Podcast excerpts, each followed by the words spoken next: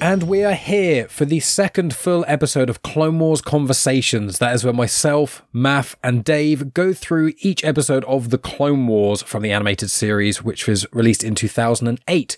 And there's seven seasons of this. It's a lot of episodes to go through. We did all of episode one last month, or sorry, all of season one last month. That was all 22 episodes. But this time we're splitting it in half a bit, so we have a little bit more time to speak about the episodes in more detail, the arcs, and certainly as we get through the later seasons, there's going to be whole arcs that we're going to want to just really, really talk about. But we're not quite there yet. We're not quite there. So season two came out, I think, 2009, 2010 sort of time. We're tackling the first half. So episodes one to 11. So it's just 2009, I believe. And Maff has, as to remind anyone who may not have joined before, Maff has never seen the Clone Wars before. So this is his first time. Dave has watched it all through once and I've watched it all through two or three times, I believe. So it's a fun experience for all of us. So we're going to loosely go through the episodes and talk about our favorite bits in between that. But before we get to that, there's two things to note. First thing, season two of the Clone Wars, I only found this out the other day, is has got like a subtitle to it called Rise of the Bounty Hunters. So this is a season where bounty hunters come to the forefront a lot more. And in the second season, there's a lot of arcs heavily surrounding the bounty hunters. That's quite interesting. And as we go through the seasons, all of them bar two others have got little subtitly bits to loosely give a exciting sieve to what the season is about. But the other thing I need to say is to introduce my fellow uh, hosts on this journey. So first of all is Dave. Dave, how are you doing? And how did you find season two, part one of the Clone Wars in general? Hey there, Mike. It's great to speak to you and, uh, and Matt again. I've been chomping at the bit to get into this one. Um, I mean, it, I wouldn't say going through Clone Wars is a linear progression. You know, there there are spot spotty episodes here and there in season one, which we discussed last time. But I, I think if I go to an analogy, so a, a friend of mine, this is going back a few years now. He was a young dad and uh, it was the first time that his wife was going to go away for the weekend. So he was sort of stressing a bit. He's not been left with this responsibility before. You know, he's got two young young kids there, and he, he's thinking he's on it. He's doing quite well. So we're into like Saturday afternoon or something. And then he's like, right, I've got got the two kids, but I, I need to start making the tea how or, or, dinner. How do how do I do that? Right. So I, I tell you what, we, we put something on the TV. A oh, sausage party. That looks good. That looks like a good fun kids program. and he he puts it on and goes off and makes the starts making dinner. And then he comes back and he's like, no, what is this? monstrous dad fail. Um, but I, I, I think back to that when I, I think of like this Clone Wars season because again we said a little bit in season one where the needle flips from being really kiddish, and I always think the droids are, are one of the most kiddie things in this, but then some really quite dark you know, and terrifying things. And, and I'm glad we've split the season up so we can savor a little bit more some of the episodes and, and just some of the themes and stuff. So, yeah, can't wait to get into it. Yeah, it's it's going to be great fun. It's it's one of those where there's so much to speak about it. But Maff, this is your first time, and unlike me and Dave, you've just had to stop partway through a season of Clone Wars, and until we finish this recording, you can't watch anymore. So, how has that been for you? Um, I mean, I suppose it's kind of been good in one sense that we've we're splitting it because it gave us a bit more. I've had several things to do this last few weeks, and that's sort of been. I've kind of watched a lot of them last week, and that's a, a bit more fresh in my mind. But I wish would. I think the way they've done this, they've kind of split it. Like you told me before, they were splitting into little sections. The last one seems like a palate cleanser before the next arc. So, mm. in a way, I, I kind of read that it, I think Mandalorian's in the next part. Yeah, next episode's called the Mandalore Plot. Yeah, so I thought, right, that's going to be another arc. So the the way that this, where we're going to finish, it was like that kind of like it, it wasn't so much a filler episode. It was actually an episode I really enjoyed because of the what the teaching of it is, the lesson that she learns in it. But I think that there's a lot more we can kind of instead of just glossing over some of the episodes.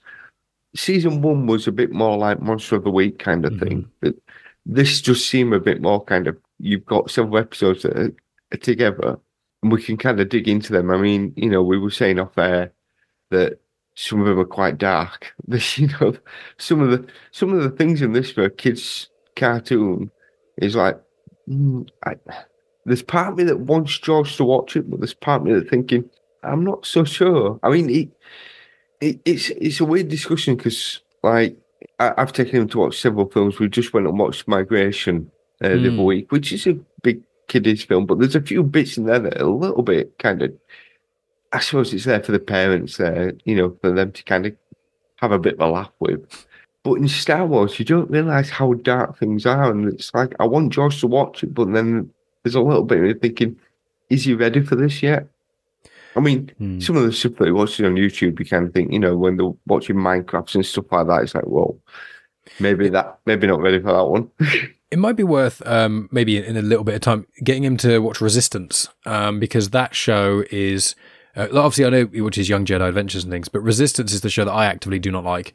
It's not mm. horrendous. It's just it's the best episodes of Resistance are like the worst filler episodes of Clone Wars, is, but is it's the, much more kiddish.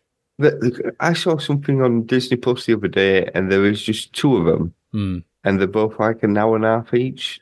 No, those are the Clone Wars micro series. So that's the Legends Clone Wars right. show. So that was that was released before Revenge of the Sith came out from memory, and they were released on Cartoon Network. Uh, the first season is two minutes long, as in each episode is like two minutes long.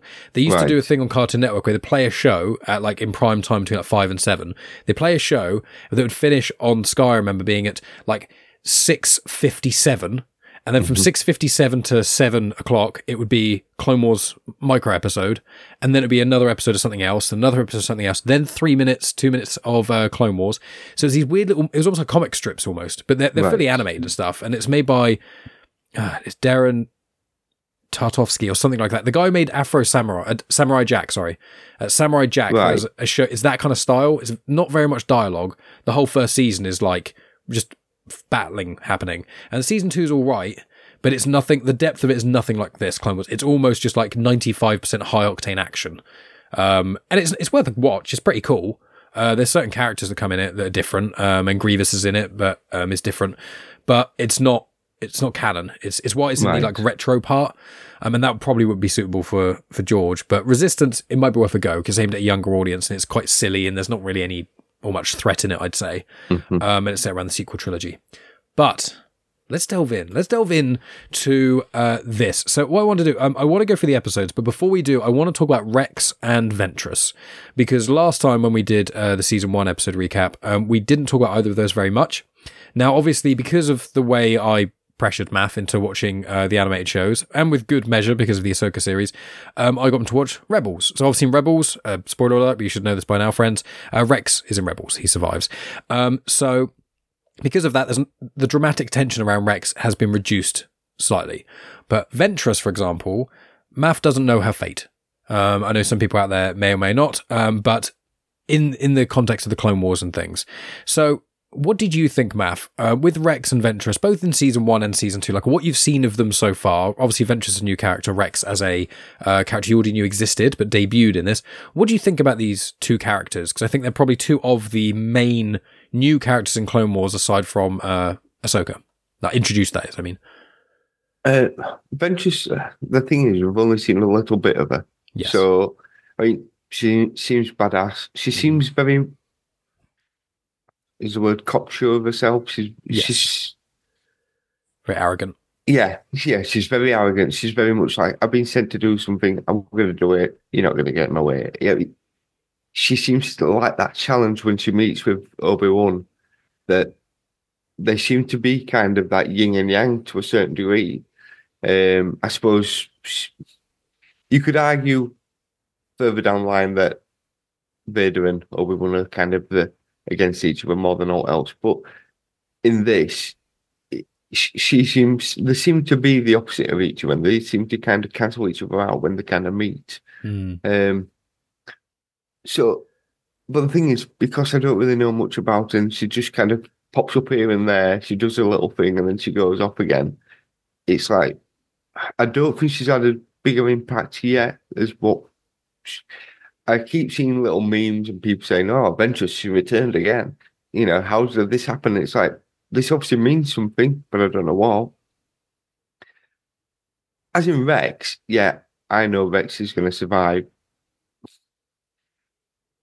I do like him, it's a strange one because all the clones are the same person, but they've all got different personalities. And I like the fact they keep showing this. We keep meeting new clones all the time. Whereas, like, you know, Dave mentioned a minute ago, the the droids and that I, I love the droids. Well, Roger, Roger, and it, it's all the same, the same voice, but there's a bit of a cadence times between what they say. Um, and it, it's it's amusing the fact that you've got one side that is everything's the same. It's like a hive mind, which we'll get into later on. Um, whereas the the clones have kind of all gone off in their own separate way. And I like the fact that you're seeing so many different personalities. Mm. But Rex, whenever he's on, you kind of think, yeah, this guy knows what he's doing. This there's a reason why he's in charge. There's yeah. a reason why Anakin and Obi Wan believe in him and can kind of say, look, you know, if I'm going to ask Rex to do something, it's going to get done. And that. Yeah. So uh, uh, you all, I suppose he does have a bit of plot armor because you know that he's going to be fine. The same as in the previous season with Anakin being hurt and, oh no, is he going to die? Well, no, he's not going to die because, you know, we know his fate for further down the line. But with Rex, it, you know, when he comes on, you know that he means business. You know that he's going to get stuff done, and I do, I do like that. But I do like to see the other clones. And again, he's starting to get to know a few different ones. He's starting to pop up a little bit more. There's more to come. Cody, and that you Yeah, know, well- he's Cody, Cody got a lot more whenever he comes up. Megan's like, I hate him. He's a baddie because he's he fires at Obi Wan at Utapau. Um, but Dave, uh, so Rex and Ventress, what are your kind of opinions on those two? I know obviously both of them is slightly skewed for what's to come. Um, but what do you think about them? Like where they are in this journey, and if you can hint at what you are you happy to see them in Clone Wars? Do you think they're good characters? Like without spoiling, but give a little hint of your th- your thoughts. Yeah, I mean, I can't help but feel like Ventress is just like a Poundland Sith, isn't she? You know, all of the Inquisitors, I just feel Mhm. like they're put there because they remind you of like Darth Vader and and Darth Maul and and but they they hadn't appeared in live action anywhere, so it's just they seem like created for animation fodder for me. I, I don't know why. I just I, I get the feeling there's quite a lot of love and or love or people like really like the character. Not for me. I, I just Poundland Sith. That, that's all Ventress is for me. Um, but Rex, I mean, I do think that it, what I love about this season, uh, or not the season, but the whole series, is just how they can do that with the clones. I, th- I think. I mean, Clone Wars, it, it's kind of implied, but really, this this is a lot about Anakin, isn't it? You know, he, he's kind of central to everything. But I always gravitate more to the clone stories, and the fact that you've got everyone who starts off with this same, you know, building set of building blocks, The genetic makeup. yeah, all the same DNA and everything.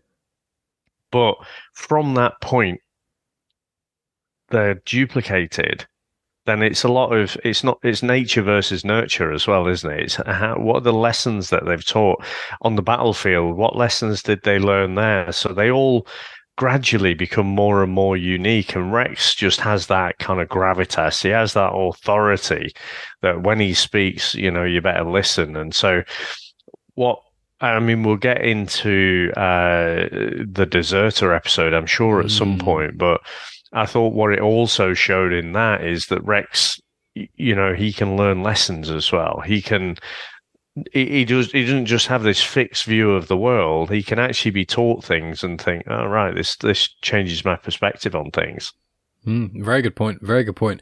Well, we'll delve straight Can I in. just ask, Oh, no, go ahead, Maff. Do it. right. The Inquisitors. Yeah.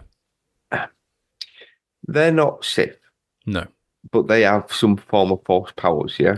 They're dark side users. Yeah. Um, and they're kind of like Sith assassins almost without the title. They're Right. tools used by the Sith. But now, from what we were discussing before about the Vader comics, um, Vader went and got his lightsaber by bleeding the crystal. So yes. all these uh, Inquisitors, have they all been and defeated a Jedi to be able to do that? Or So this is explored, uh, not in a comic, in a book. Uh, it's called Inquisitor Rise of the Red Blade. It is, in my opinion, one of the best um, sequel, uh, sorry, prequel era novels. Um, it's by Delilah S. Dawson, who also wrote the Phasma book that I recently released a review for. Um, it's about a character called Iskat Akaris. Uh, she's actually in the 2017 Vader comics. Um, she pops up in one of the arcs. Um, you'll know it when it happens. Um, uh, well, when you when you get there, I'll tell you about it. I don't want to spoil anything. But she's in that, and so this is about a Jedi who's there at the Battle of Geonosis as a Padawan, and then slowly got disillusioned with the with the Jedi Order, uh, and then you know Rise the Red Blade. Spoiler: she becomes an Inquisitor, and you, you kind of get to see a bit behind the scenes stuff in the the arc you're you're about to embark on. You do also get a bit of stuff in the Inquisitors, and you get and she's in it, so you get to see if you read this, listen to the audiobook, the two perspectives in the book it explains that there's a there's a type of ritual that they do. Um, mm-hmm. It's not the same as a lightsaber bleeding, as far as people can tell, but there is something that you have to do. And she is tested. You get tested before you get to name yourself, the before you get the name of the third sister, the fifth brother. These you have to do something specific, and most of the time that seems to be going out hunting, finding and killing a Jedi, and bringing back their lightsabers, whatever other trophies, Jedi artifacts they have, that kind of thing.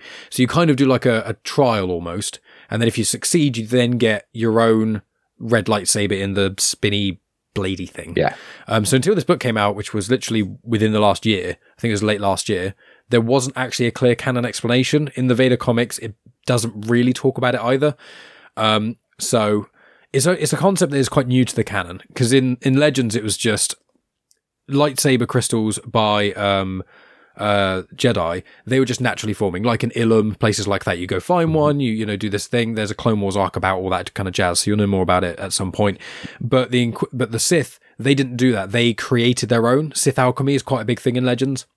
So to create your own lightsaber crystal, and it takes days. I think there's it's in the, the Darth Maul Shadow Hunter book, and it's like an artificial crystal. And the reason it's red is because to make a fake crystal it's like always in pain. It's like there's like a problem mm. with it almost.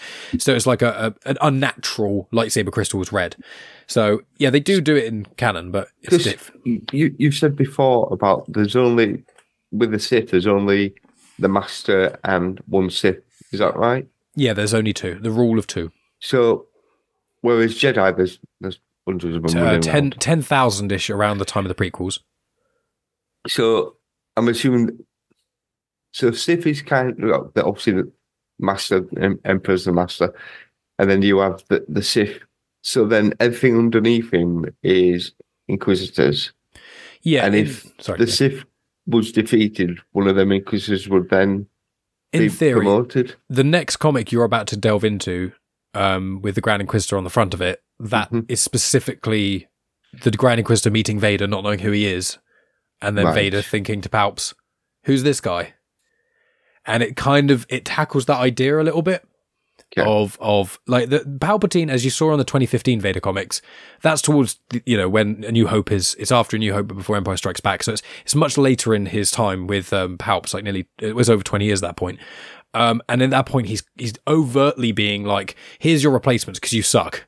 Beat them or you're getting replaced. Yeah. In the earlier days, he was much more subtle with it. He was much more seeing, hmm, Anakin failed me on Mustafar. That's his greatest failure, but can he is he still worth something? So there's a little bit of testing. And as it goes on, it gets more and more and more intense, the way he tests him. So it is always that if Vader's not strong enough, Palpatine is, Palpatine always calls people a friend and they're always just actually a tool to him. Yeah. Uh, and Vader even thinks that in certain novels when you hear from his perspective and stuff. He, he, he thinks about that, and other people notice it as well. I think Thrawn notices at one point in the books as well. So it's all about just they're Palpatine's playthings, and he gives the title to Vader because he is a Sith Lord and he does do the Sith stuff. But Palpatine doesn't care. He doesn't really care about the rule of two either. He he's yeah, not willing he, to die and let Vader surpass him. He wants to live forever. He he can't let go. Palpatine seems to be. I mean, you know, we see him pop up in in Clone Wars and and that, and he he's very much that kind of. You, you always feel he's not like a couple of moves ahead. He's like 10 or 12, 20, yeah. you know, paces ahead of everybody else. And he's playing both sides. So to be fair, however it goes, he wins. Which that's is, genius of him. That's yeah, that that's the greatest thing. Agreed. He's like the you know the they say about the devil. The devil's biggest thing is trying to trick everybody that he doesn't exist. Mm-hmm. In a way, that's kind of what Palpatine's doing you know, the Emperor doesn't really exist. You know, he's not real in that. But Yeah, well, that, that actually fits well into the first three episodes of this. So we've got Holocron Heist, Cargo of Doom, and the Children of the Force. We'll talk about these as sort of a collective. Um, so the first one, Ahsoka gets carried away, um, and then it gets punished with guard duty and is stuck with Jocasta Nu. Uh, the second one is Cad Bane uh, stolen the uh, Kyber crystal with the Force sensitive children on it. You know, so towards the end of that first episode, and then Children of the Force is Mace Windu, Obi Wan, and Anakin go. Uh, they force uh, Bane to talk. They use like dark side stuff on him, and they essentially go and try and find where the Sith Lord is. They end up at Mustafar, and they do eventually get the crystal back. So that's a very loose idea of people uh, of what was kind of going on on this. So, uh, Dave, do you want to go first? So, what are your kind of thoughts on this this start to season three of this kind of this first three episode arc? So, I guess my first thought was this makes the last episode of the first season seem even more strange because. Yep because Bane was so prevalent, you know, in in this eh, in this three episodes, then it, it just makes you think, well, should these three be at the end of the last season, or should the last episode of that season be the first one of this? It, it just seemed really strange to finish it off I mean, I guess, you know, if you're in the writer's room, you could convince yourselves, like, oh, yeah, we'll give a little teaser. You know, we'll show this Bane character, and then, uh, you know, people will be wondering. And then in season two, we'll give them more of that. So uh, maybe, maybe it was something like that. But I think, you know, as we start to see Clone Wars kind of find its feet, I, I'm not sure it's in these first few episodes but I guess the, I mean, skipping over the first two actually, the um, the bit that sort of made me really question the the ethics and and uh, you know the the uh, code almost the honor. The honor yeah about the Jedi was was where they basically had Bane and had to do that triple mind uh, trick or Jedi trick or whatever on Bane, and it's like hmm, you all seem to agree that you shouldn't really do this and it's quite dangerous, but but you're all just sleepwalking into it. You're all just happy to go ahead and do it. Um, that that was the first moment where I thought, yeah, okay, they're they're playing about with kind of ethics again. These grown up and a kid watching it, it's probably not even thinking about that. But you know, underlying to it, it is that ethical question. I mean, just because you can do this thing doesn't mean that you necessarily should. But because it's in the Star Wars universe, we all think, oh, it's okay, it's all justified, isn't it? Whereas I, I was watching it, I was thinking, no, I don't think it is justified. I've got that written in red. I've got I've got certain key points kind of written in red throughout my notes, and one of them is Mace, Obi Wan, and Anakin force Bane to talk. Mm. And this is mm. one of the first times that we see, and it happens again later on, which we'll talk about a bit in a bit. But this is the first time where Anakin's like, "Oh, the code." According to the Jedi, the code kind of can be bent a little bit. We've got Mace Windu here, the most dogmatic Jedi, and then Obi Wan, who's a strict rule follower they're both like okay with this because it's a the means to the end is okay. Yeah. And so this is the point where as Anakin again and it pays off later, he starts to instead of hiding the dark side stuff like he has been in sort of we saw in Attack of the Clones, killing the Tusken Raiders, that sort of thing, he starts to realize that in war you can really do a lot more, and he doesn't see the problem in it. You know, he's he's kind of he does sit in his anger in the dark side a lot, and Ahsoka specifically in the scene, she I think she comes in when they're doing it or was waiting outside, and she's like she said something. She's like that doesn't something was wrong there. And Anakin, I think, is just like, we've got the information now, so it doesn't matter. And she's the only one to really question it. And it is, as you say, Dave, it's kind of showing the Jedi lost their way uh, a little bit. So, mm. what, do, what do you think about that, uh, Maff? That's that part or the, the episodes as a whole? Um, I think it, it's a thing where they they feel as if they've got to kind of go a certain line, haven't they? Mm-hmm. They've got to stay on this good path. But when it suits them, they can bend it and that, that's an issue that I always have with the Jedi. They kind of seem to be like we're the good, upstanding, you know, the, the protectors of peace. We can do this and but we can kill people as well when it, when it suits us. We can we can you know we can force people to tell us what we want them to do when it suits us.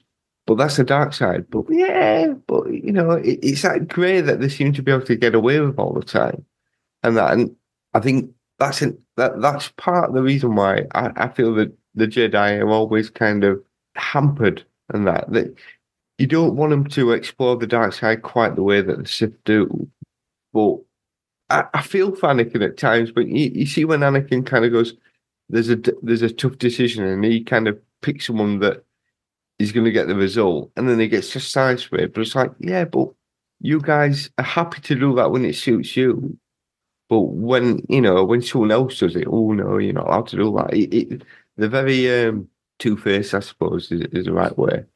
Hypocrites is what Yeah, uh, yeah, Palpatine that's- often calls them, and a lot of the Sith they describe the Jedi as hypocrites quite frequently, and so do other antagonists of the Jedi in like the High Republic era and stuff. Yeah, yeah. I, I just, you know, I, but I mean, I suppose as well, you know, I can kind of go along because Megan doesn't like Mace, Mace Windu. It, the more, unfortunately, the more that I see him, the more of a dick I think he is sometimes. He's cool. Oh yes, He's he's very cool and he's very good at what he does, but he's a mega dickhead. But- It's- go on.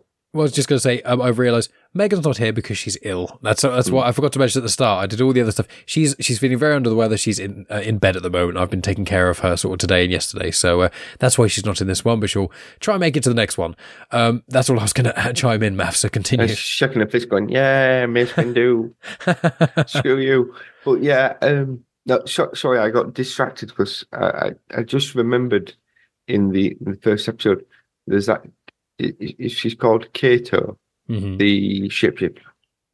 The what? Sorry. The shapeshifter. Yes, uh, the species is a Clawdite. Is that the same character that we see in Attack of the Clones. Yeah, Uh, no, Uh, I thought it was. Clones. I thought it was as well, but no, that's Zam Wesell. Zam Wesell dies Oh, right, uh, yeah. in Attack of the Clones. She gets killed by um, uh, Jango Fett. You see, this is the problem because we have this these three episodes, which are before end of season one Mhm. episode. I don't know where I am with the timeline. Well, it's always after Attack of the Clones. If if it's always going to be after Attack of the Clones because this is specifically the Clone Wars, so it's it will always be between Attack of the Clones and Revenge of the Sith. The thing you've got to pay attention to is if Ahsoka is not there and never mentioned, usually it's before the Clone Wars movie. There's two there's Right, two yeah. episodes of that. So there's one that's going to be in part two of this season. Um, and then it's called Cat and Mouse, and then there's the one we saw before, which I think was Rookies. Um, but the timeline thing I mentioned in the prior episode, but just as a reminder to people, yeah, the the finale of season one, which is episode twenty two, comes over comes after every single episode in season two, apart from episode fifteen, which takes place after it, and also season one, episode twenty two is after a good chunk of season three. It's after the first eight episodes of season three. But season three episodes nine to twenty two are after. So that's why it's all confusing and why Cad Bane they've just done this. So season two and season three are kind of muddled. It's it's the first half of season three and all of season two, as well as bits of season one, are all kind of mixed between the theatrical movie and season four. But once you kind of get to that point, it's a much more chronological. It's like watching Firefly again. if you watched it originally when it first got released, it was a complete mess all over the place. But yeah, I, I think again, the first three episodes are good. But if you want to mention, obviously, when we reviewed uh, season one, if you want to said that's set in front of what you're going to see next, I'd have been like, they know who Cad Bane is hmm but yeah, they they're acting as if they don't know each other, which obviously they don't at this point. Yeah, it's it's also I don't really understand why it made a difference because the events the events of the finale of the last episode I'm just like why why was that like he freed zero I think was the main thing wasn't it? And I'm mm. like why why I, I can't remember if there's an episode in season 2 I don't think there is about it I'm like why did that matter? That it had to be timeline wise before this. You change like one line of dialogue and this can just be the first time Bane ever met the Jedi it's just a really weird choice to decide to do that for no real reason. It feels like a mistake, but I don't think it was. It's it's just it's bizarre. But if we if we move on now, I, I- um, I, oh, go I ahead. think I think I think I did say in season one. Um, I think season one seemed to be very much of let's throw a load of different episodes and see what sticks, see what people like, and we'll build from. Obviously, I don't know how much they're going to build from there yet because I, I, you made me stop at episode eleven. But I I feel that this is better structured So I feel that maybe season one were very much like, let's see what people like. We'll take it from there. I, I mean, I'm assuming Zero does appear further down the line. He does, yeah, yeah. But at the same point, I wouldn't be surprised if he didn't, because if he didn't kind of fit the audience's reaction, they would go, well, he don't work, so let's not use him now. What's Let's- fun is Jabba appears again, but Stinky is never mentioned again. Uh, will Rotta the Hutt. Um, we'll move on to so the arcs in this. So the first three episodes is one arc. Then the next five episodes is a five episode arc, which I think is the longest arc in the whole of the Clone Wars uh, seasons because they normally stick to three or four episodes ago, uh, and then they loosely continue on from each other to a degree later on. And then the last three episodes of the season, um, so the last four, yeah, last three episodes of the season are all one offs. So it's three, then five, and then three individual ones, and then you know the the following half of the season. So we've got the big, the the main part of season one is the Geonosis arc. So it's five episodes. It starts with Senate Spy, which is about Clovis. Then you get Landing uh, Point um, Rain, then Weapons Factory, Legacy of Terror, and Brain Invaders. So the first three is all about taking Geonosis back. Where it's first about learning about Geonosis, Weapons Factory, then two episodes taking Geonosis back, first from sort of the air and distance, and then from the more the center. And then the subsequent two episodes are like the the the Queen's like mini arc in a way, and the, the brain invaders, there's worms going up the noses, the really horror elements. Okay. Now, I do want to talk about the two horror episodes, but we'll separate it just for this part because I'm sure we've got a lot of things to say about Brain Invaders and Legacy of Terror. But those first three episodes, the Senate Spy of Clovis, landing at Point Rain um, with Ki-Adi-Mundi, uh, Wax from Boil, the two clones, uh, and then also Weapons Factory with Luminara Unduli and Barris Offee. So, as well as Ahsoka with um, Anakin as well. So there's kind of different perspectives going on here. So throw it to you first, uh, Dave. With this first three parts of Geonosis, like what did you think um, of it? Any kind of standout parts or moments? Um, I, I guess uh, at one point I was wondering. I, it's interesting the wording used there about retaking Geonosis because it seemed to me like the Geonosians were on the Separatist side, Yes. uh, and they had a weapons factory, but it did seem like the Jedi were just invading. hmm They basically were. Yeah. Yeah, I mean, uh, They won the War of Geonosis, but they basically just kind of, I think all the Geonosians kind of hid in the catacombs. And they were like, right, we're in the Clone Wars now. Let's bail and go do more important battles. And then slowly Yeah. the Geonosians rose up. Yeah, but it did. Um, it, it started off uh, in an interesting way because Anakin had been off somewhere, you know, on a mission or something. Comes back to see Padme, and I thought it was quite. Um, again, it was a hint at a bit of adult uh time a bit of bit of adult cuddles i think were going on there because you had uh, obi-wan who's like i've been summoning anakin all night and I'm just putting it put in my notes here. Anakin busy on the job. Um, and you know what I always find weird watching the Clone Wars is that you know you're essentially watching young space Hitler, but you can't. You sort of forget that, or I forget that, and I'm rooting for him. I'm I'm with him, and so it's surprising to me when he acts like a dick you know, and and he's so jealous, isn't he, when uh, he finds out about Clovis? You know, who's this Clovis guy? You know, and and I'm like, Anakin, don't be a dick. But then I'm like, oh, you're fucking space Hitler, aren't you? I keep forgetting. probably in the grand scheme of things, being a bit possessive about your girlfriend probably isn't that high on the list. But um, but yeah, I think in terms of the arc, they all blend a little bit. Not not because they're samey, but for me, they really feel like one story. hmm So, as Maff said there about Monster of the Week with season one, I think it was very, very episodic, wasn't it? Every episode was a start, middle, and end story, and then you're on to something in the next one. Whereas this just felt like a continuation. It almost felt like, I mean, this could be, unlike the Clone Wars movie, you could knit this all together. And it would feel like a, a short movie, wouldn't it? So, If you put I- this with the dessert, if with these five would make like an hour and a half ish, or Yeah. about an hour and a half, uh, maybe nearly two hours. You could just add either Grievous, in, like Grievous intrigue would be a cool one because it would kind of build hype for Grievous' appearance in Revenge of the Sith, if they had released, as you said, the, the Geonosis episodes and one or two extra ones, the, Mm-hmm. the standalone episodes, like the Deserter, that'd have been a really cool. That'd have been a much better Clone Wars movie. You're dead right. Yeah, yeah, it would have been, but I thought it was good because you get the the episodes where they're kind of retaking Geonosis, and then you know where it all descends into this horror kind of thing. You know, you get to meet the Queen, don't you? And it's like she's creepy as fuck. You know, fucking hell, this is getting getting a bit weird.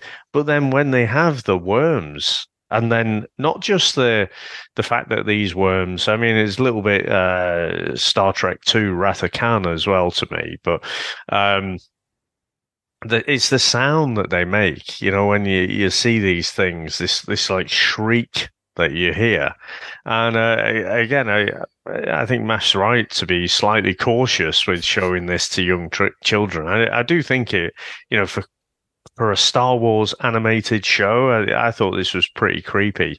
But yeah, hmm. this this for me, the, these weren't my favorite episodes, but for me, this is part of the evolution of Clone Wars. This is where you're seeing now there's an, a tight arc that spans several episodes. This is the first time for me we we've seen it in Clone Wars. So yeah, I, I really really enjoyed it for that.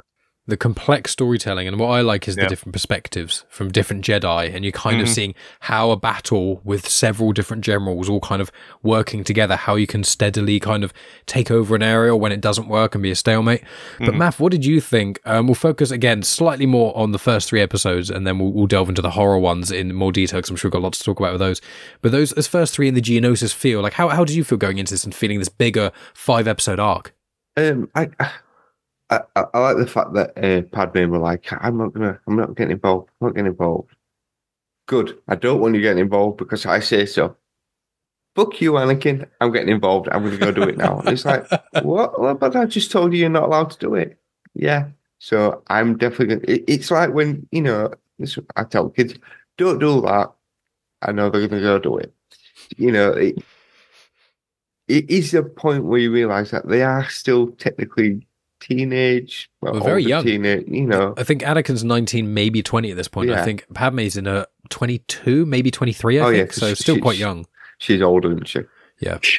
A couple years, I think. Yeah. Um, and again, when he kind of finds out about um, Clovis, he's like, who's, who's that? And you can see that, again, we, we mentioned this before, I might be um, before we start recording that, that there's a few moments in this where you see Anakin kind of, and I think the way they draw it as well, he goes dark. It like Mhm. gives him that shadow, that kind of, you know, like, as if like that dark side's coming across him or something like that. Strange. Uh, but it, it is that jealousy that, you know, which I, I understand that, but sometimes he, he, he goes a bit too far with it. But I think we've said before, I don't, I don't think it's so much that he- he's jealous. I think it's jealous that what Padme makes him feel, not so much about Padme herself and that someone else would, you know, it's the fact that how he feels that he's kind of in charge of her and controlling her.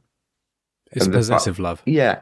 And when he Mhm. doesn't have that, he, he really doesn't like it. He doesn't like the control. You you see it when he doesn't have control. In when Obi Wan kind of tells him what to do, because in a way they're kind of on the same level now, aren't they? There, are. There's a book, Brotherhood, that explores them finding their Yeah. way and how much happier they both are. Because Obi Wan's like, I'm exhausted I having to be the father figure for Anakin who doesn't want to be fathered. And Anakin's like, finally, people are treating me like an actual adult, which is nice. But I just want to quickly add it's a five year age difference uh, between Right. Padme and Anakin. So he was 10 in Phantom Menace ish, and she was about 15. And now he's about 19, 20, and she's about 24, 25. Because yeah, it, it, you do feel that although they are equal, that there's still respect there for everyone, but also resentment as well. And I think as we're going along more, I do find it a bit strange the fact that, that Anakin is dressed in kind of dark colours.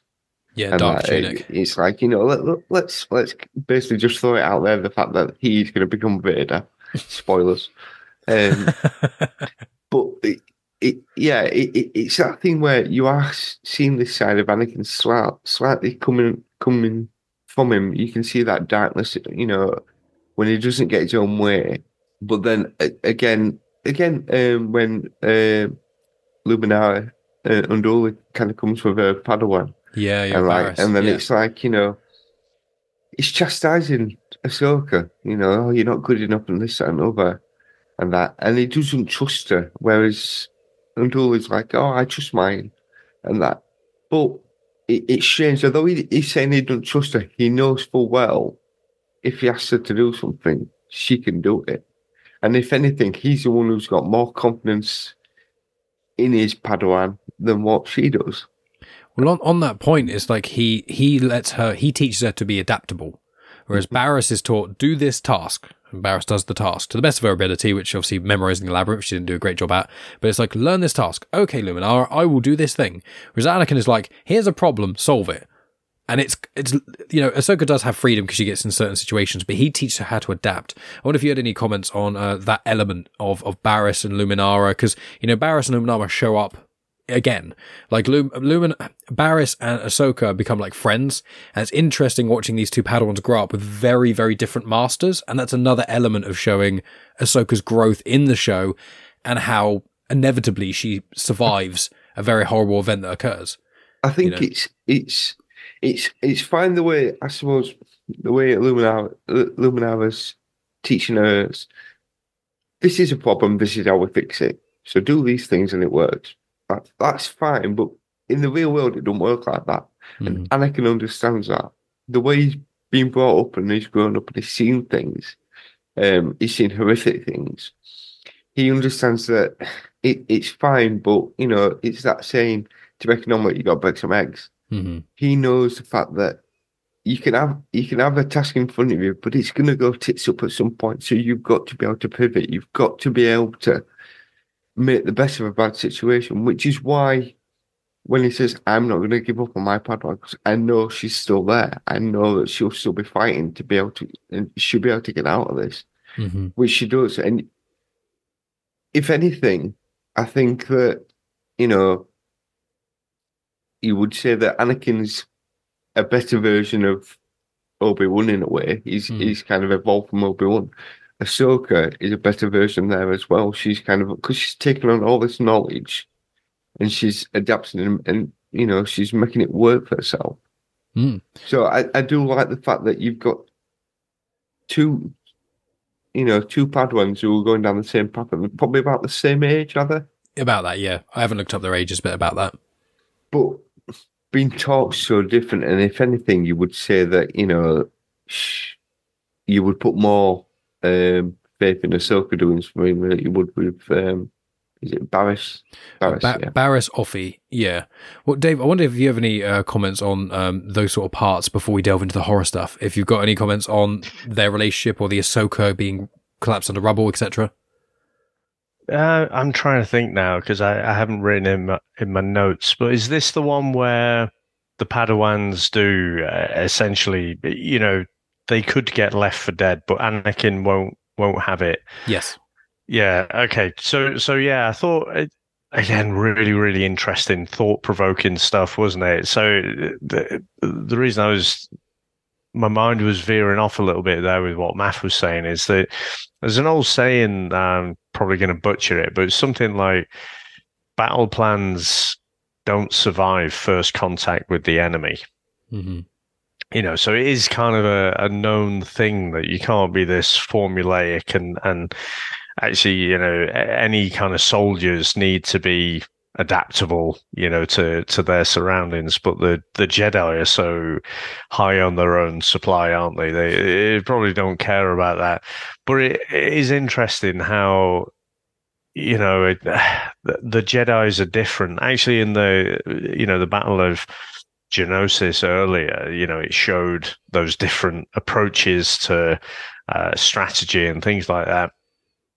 But yeah, I thought again, you're you're kind of rooting for Anakin, and Anakin kind of did the heroic thing, you know, in saving the Padawans, whereas um, Luminara's like, okay, you know, I'll mourn her if if uh, I lose the Padawan, but she'll have sort of done her duty, and I, I can't fully get it behind that as the the Jedi philosophy, but Anakin's kind of fear of losing, you know, his his attachment issues and stuff. I know that's kind of what turns him to the dark side. So when I'm watching it, I'm kind of wrestling with it. It's like, yay, it's a heroic thing, and it's like, oh, but apparently it's bad to do this thing, you know. So no, I thought it was really cleverly done the way it kind of again it it poses those questions in this kids animated show without ramming it down your throat. It's just it's there. And if you're a kid, you're just watching it and you you enjoy you know the things happening. And hey, they, you know they they rescued Ahsoka and the the other one, um, but you know the themes are there. The the the more adult themes about kind of you know sacrifice in a war type environment, and you know sometimes. I, I don't know if you guys watched the uh, what was it? Was it the Imitation Game? With Benedict Cumberbatch? Yeah. I've not seen it. I know of it. So, I mean, it's all about, you know, breaking the Enigma code. Mm. And there's one key bit, and I don't know how historically accurate it is, but they kind of break the code so they can now decrypt all of these messages. And there, there is a ship transporting a load of prisoners of war, so allied prisoners of war. And you've got these bombers and things approaching the ship and they have the opportunity to say no pull out. There's a whole bunch of prisoners on on board there. And they don't. They they decide to just let it happen. And they decide to you know of all the information that they have they only act on these probably not totally random events but just enough so it's not clear because if the germans would have changed their their way of encrypting methods, uh, encrypting messages, then all of that work to break the Enigma code would have been for nothing, you know, and they'd be back to the drawing board. So it's really, really, you know, again, thought provoking stuff about just just how you behave in that war, uh, that war like environment. I agree. I think, I think the, the, there's a thing when in, in the navy, um, you'll find that you know the captain of the ship will keep himself very isolated from the rest of the crew. And mm. the, and the main reason for that is so the fact that when he has to make decisions, there's no personal tie there. There's no kind of oh, I can't I can't do that because I don't want Fred to die. You know, he, has to make certain decisions. So he has to keep himself isolated, which is the same kind of thing. Sometimes you have to in a war situation, you have to kind of pick the lesser evil, and mm-hmm. unfortunately, people will die. But you miss. I mean, uh, Anakin does say something on that lines at some point when Ahsoka says people died. He says, "Yeah, but lots of people live because of you did this." You know, um, it, it, it's that thing. Sometimes it, you have to make that tough choice. Can I just say though, you know, uh, depending on the writer here, you know, uh, it makes that choice either good or bad. Because mm-hmm. think about it, right? Another Disney property, if it's in the MCU, it's probably Captain America making that choice. You know, no one gets left behind. And and so, you know, it doesn't matter if doing this one heroic thing causes this chain of events.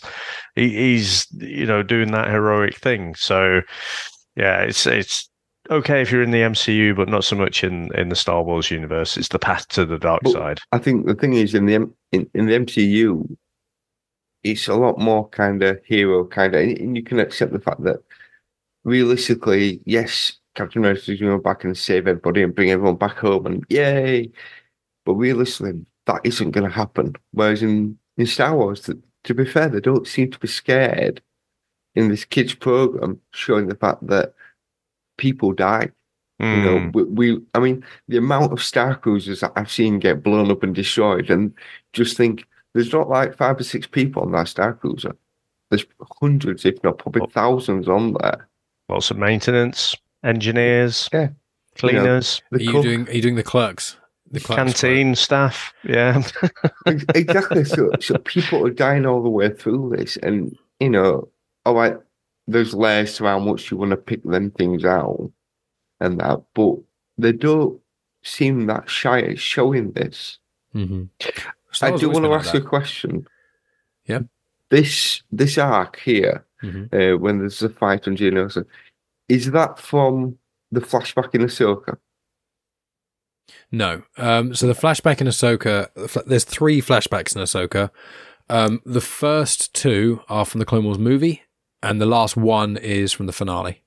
Right. Okay.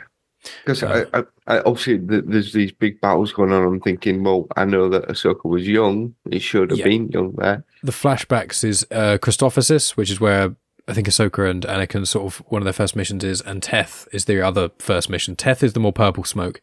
Right. Um, but it's, it, I will say there's a part in this, um, before we get into the horror stuff, um, but it will lead in, is Ahsoka has a conversation with Barris at one point about her master, about Anakin, and saying, like, I don't know what he's going to do when this war's over, because he, he, do, he's, he's grown up in essentially a war zone.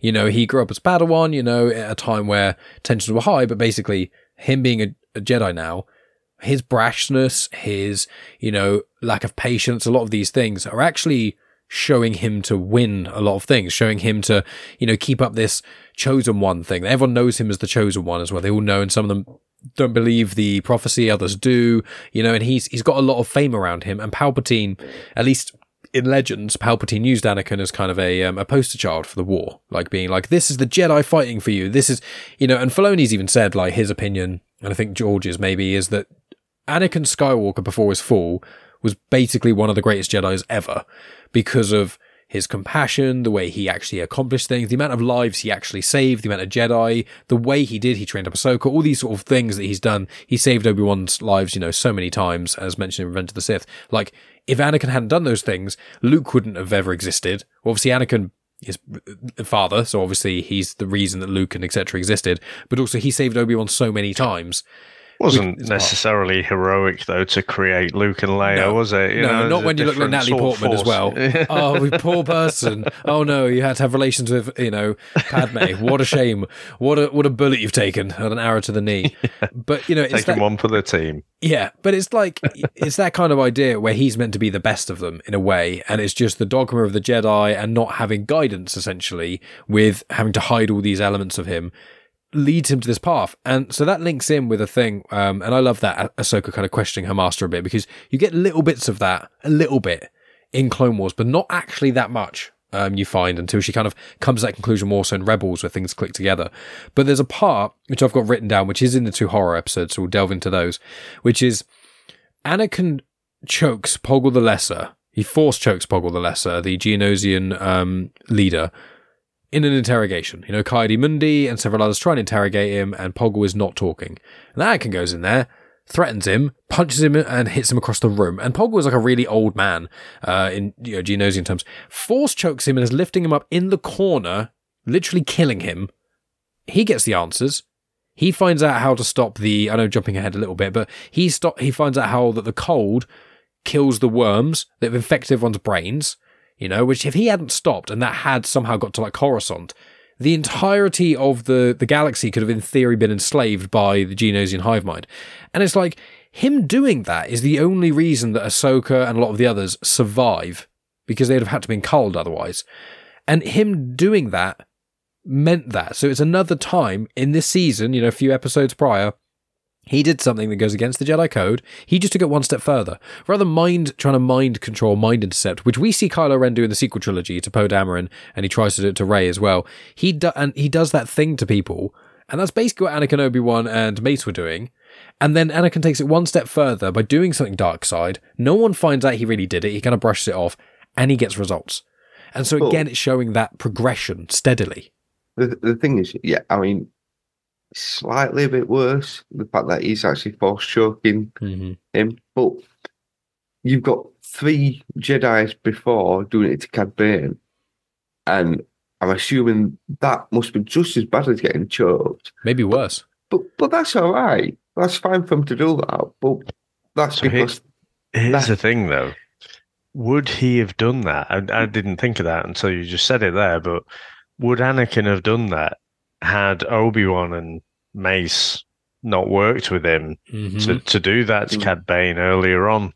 Exactly. And that's a question. They're the kind of very light hints that get said in these. You see that you see over the series, Anakin do more and more extreme things to a degree in little little doses. There's maybe one moment a series. It's not like don't expect in series five for him to be like going nuts. There's little subtleties. But every time he does veer to the dark side, he seems to get results, and that's the problem. That's the th- that's the issue, and that's why unfortunately Revenge of the Sith is a turn. The, my, my opinion, the biggest flaw of that film is that Anakin's turn still feels too sharp. Going from, you know, I want to save everyone at the start and then literally killing children. There's not enough explored there. But when you start seeing these things and you start seeing what he can accomplish when he actually does commit to the dark side a bit more, how he does these things and the promises he's given that connects with the possessive love, you really see like his path actually makes a lot of sense, especially because you're in war for three years. Let's not forget, again, not shown in Revenge of the Sith, and it would have been really good to do this PTSD whether or not it's overt flashbacks and like hysteria, it still affects people in all kinds of different ways. And the violence that Anakin had to consistently use over and over again to get results that save people's lives, it just turns into violence doing stuff that achieves your goals. And that's what Vader does. He, he goes into every situation with brute force and violence, and he solves 99% of his issues through brute force. And that's what Anakin's starting to find. He's more powerful than everyone. He can do things other people take ages to learn. He's excelling at everything. He's like as powerful as fellow mentors and they're decades older than him. And it's all because that little step up from tapping into the dark side it kind of drip feeds him and it's slowly it's almost like a glass of clear water. Yeah you put a little bit of one drop of blood in a glass of clear water it doesn't look that different. But several drops and eventually the color changes and that's kind of what the clone wars is trying to show till he's at that point of being ultimately susceptible from palpatine and that turning moment you know? And it also shows why he didn't save mace windu at the time with palps because you show time and time again that mace windu is just awful to him. So save me anakin fuck off Master Skywalker. Uh, yeah, I just yeah, I, I, do like you know, and this is one of the things that that makes me love uh, Clone Wars even more. Is is you just reminded me there about the sudden change in the movies. You know, and again, I think we said it about season one that this is a slightly different Anakin, isn't it? Then Hayden Christensen certainly plays him, but I, th- I, think you just go with it. It's it's close enough, isn't it? Mm-hmm. You know, but I, I find this Anakin more endearing. Mm-hmm. I think he, he's a better, well-rounded character. Okay, he shows these little traits, he learns these negative lessons, you know, and gets worse and worse gradually. But um, no, I, I, do feel like he's a better uh, all-round character for me. I, I do wonder when when Anakin goes to get the answers, would he have also have done that if Ahsoka hadn't been there? If it had just been the clone troopers, I'm not sure he would have quite gone to that force. I think because Ahsoka was there and she's his um his responsibility is like we need to do something, we need to save her. You know, we see that in the episode before where she's trapped underneath. I need to do something. I need to save her. She's still, you know, she's still there. We, we can still do something to save her. If Ahsoka hadn't been there, he may not have gone to that, you know, that extreme. Yeah, and if the Jedi taught him how to handle his his like mentorship, affection, and love for Ahsoka, and his you know, relationshipy wife love for Padme, if they'd have taught him how to better balance that, like in in the book uh, Inquisitor Rise of the Red Blade, uh, in Brotherhood a little bit, and in uh, the Clone Wars, that the theme is explored because I think Ahsoka mentions it again to Barris, and they have quite a few conversations from memory about like different perspectives of the Jedi, kind of making you question things, and it is that thing of like, how am I meant to like? Uh, she's I can't remember if she says it in this season or at another point, but she loosely says like, "I love Anakin. You know, he's he's taught me so much, and he cares for me, and he saved my life so many times. But I'm not meant to show compassion. I'm meant to, you know, I'm meant to be good to people and care about people and love people as a whole. But I'm not meant to grow attached. And that balance is is basically a contradiction. And that's kind of the folly of the prequel era Jedi. When you go back to the High Republic era stuff, there's more leniency for things like that and more ways for people to explore it and essentially get therapy on how to process these things. And in the prequel era Jedi, it's like abstinence. And that's the that's again one of the problems here. Um, so let's talk about the horror episodes a little bit. Spoken about Anakin quite a lot, which understandably because he's you know arguably the main character in the show in Ahsoka. So there's two horror episodes. There's Legacy of Terror, which is like the zombie Geonosians episode, and they get to the, the Queen Hive Mind thing. Um, and then there's Brain Invaders, uh, which I find that these two, for me, and if you guys got the same vibes, for Legacy of Terror, first of all, got like Dawn of the Dead kind of vibes, like George A. Romero zombies, but then Aliens a lot because when they've got the beeper noises and the motion sensors when they're walking through the thing, and there's a shot that's literally from Aliens, which is one of my, one of my favorite sci-fi films ever, you know, and it's the wall and it's nothing. And then you see a movement and it's like, oh, the wall is not hmm. the wall. The wall is something alive. And, and that mixed with the Queen, a, you know, Geonosian. And I think the Geonosians were pretty, especially the, the Queen's sort of head, quite heavily inspired by H.G. Giger's, at least concept art, but most likely aliens, the xenomorphs themselves. And then Brain Invaders made me think of almost like the thing that kind of idea where you can't even see it, you don't even really know what's happening, and then they get them alone, and then they'll kind of turn you into it. So, what did you both think? I'll go for you, Maff, first. What do you think of these two sort of horror centric uh, episodes? Um, I, yeah, I that bit when you when you actually, I mean, when you start seeing the Geonosians keep popping up and the zombified, and it's like we're striking them down, but they're still getting back up again. This isn't right. There's something wrong. It's like, don't worry, Anakin. We'll solve this have you seen the fucking zombies? And we can't what are we meant to do? And like, you know, and like Obi Wan's like, don't worry about it. And that, I mean, there's a bit as well. I don't know if it's in this episode or the previous one where I think Anakin does say that he's going to go off to go kind of warn everybody on his own. And then let's split the party. Obi Wan does actually very cleverly say, no, let's stay together. You've seen that um, uh, been taken with, and and she's she's but she's but she's higher than Obi Wan, isn't she? She's a master, isn't she? Obi Wan's a master at this point. He's oh, on the, right, he's okay. on the Jedi Council as well, I think. So he's actually as high as you can be, apart from Mace Windu and Yoda, who are the Grand right. Masters of the Jedi. But he at this point, I believe he's on the Jedi Council so itself. Them two are both from the same level. Yeah, then. they're both masters, right. but she's older than him. Um, so she, she she's technically mature, and he has a lot of respect for her. And obviously, Obi Wan doesn't really. If, if he knows somebody's older than him or more mature, he will respect them more. And I can't remember if Luminara actually ever goes on the council. Um, I think I think she does, um, but I'm fairly certain that um, I know that Obi Wan does by the time of the Sith, at least. Yeah, uh, but yeah, that that bit when you do see the Queen, mm. um, and it, it's like this this is just aliens. This is yeah. this is amazing. Uh, unfortunately, I, I to spoil it a little bit. I kind of had a feeling I knew what were going to happen in this because I've read a comic where Vader spoilers Vader goes back there in a comic further down the line, um, and you see what the Queen has been doing at that point.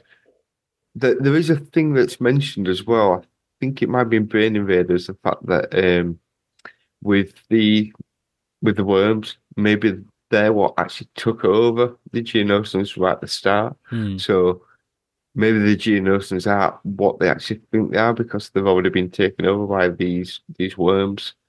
Interesting. Um, it's definitely an interesting perspective. But but yeah, I, I mean, you know, it, it, was a kind of a, a a mind flayer alien kind of whoa, this is quite quite something, and then you get one of them who just happens to, you know, unfortunately get infected, and then next you know, he's carrying all the eggs, you know, yeah. and that onto the onto the spaceship, and you're thinking, obviously, someone's been watching Alien and Aliens before they started writing this episode, but it, it works really well, mm-hmm. and it, it's the horror kind, and again, it's a kids program, and it's done. It's not horror as such because we know the different context to it, there is a lot more to it. Whereas I suppose a kid will watch it and think, yeah, this is cool. And that, so they don't see that side of it. But we, we sit back and think, this is taken off a lot from other pop culture. Mm-hmm. And it's like, this is quite brutal. This is quite horror, scary. And that, fortunately, the kids aren't realizing this. No, totally. But yeah, I mean, I, I love these couple. Of, there is actually another episode that in this arc that I enjoyed more. But I, I really actually enjoyed this just for the kind of the, the 90s, 80s, 90s vibes to it. And Dave, what about you? Yeah, I thought it was really good. Uh, and like you say, the the initial Geonosians come across like the zombies, don't they? But then there's definitely more aliens after that. And I think it is. Uh, you're right. I think kids are probably just watching and go, "Oh, it's a bit creepy," or or whatever. I might not even think that. It's just uh whatever. But I think when that first clone gets taken over by the worm, the way the body kind of convulses and contorts and everything, and then the eyes kind of roll to the back of the head and then come back, you're like, you know, and uh, we say, don't we, you don't necessarily have to do live action for everything. But wouldn't it be cool if you just had some kind of standalone, doesn't have to be a series or anything, just a one off film, you know, which just explores, you know, these people who stumble across Geonosis or something like that. You know, I, I guess that would be kind of aliens, wouldn't it? But, you know, if you did it well, it, you, you could explore that. But this is something I think you could really ramp up the horror on. But uh, I think they probably got away with as much as they could in a in an animated show. And so, yeah, I thought again, this this is where they're obviously playing around with the the genres, really, you know, in in the in the episodes. So, yeah, I thought this was again a really solid arc. Yeah, it's great. Um, Can I say one more thing? Sorry. Yeah, I was going to say, go ahead. Um, I will point out the the um, episode seven. Uh, Legacy of Terror. Yeah, um, the one where we see the Queen. Yeah. and Obi Wan is a bit of a dick there. It's like, let's rescue her. No, no, no, no. Let's just wait. I want to learn. I want to see. Will it go in the ear or will it go up the nose? And it's like, hang on a minute. She's gonna get if she gets taken over, and that then they can control a Jedi. You guys are fucked. I th- I think he was Totally- doing that. totally in control of the situation, though. He he wasn't actually.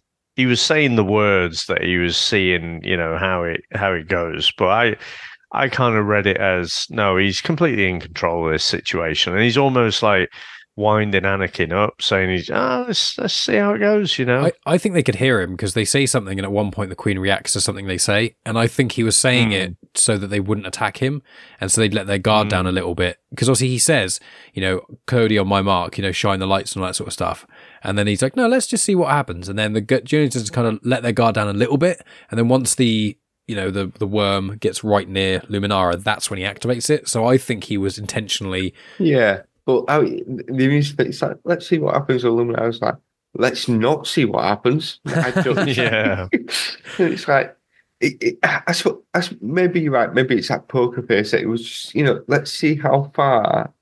So we do actually see where it goes and what to kind of look out for.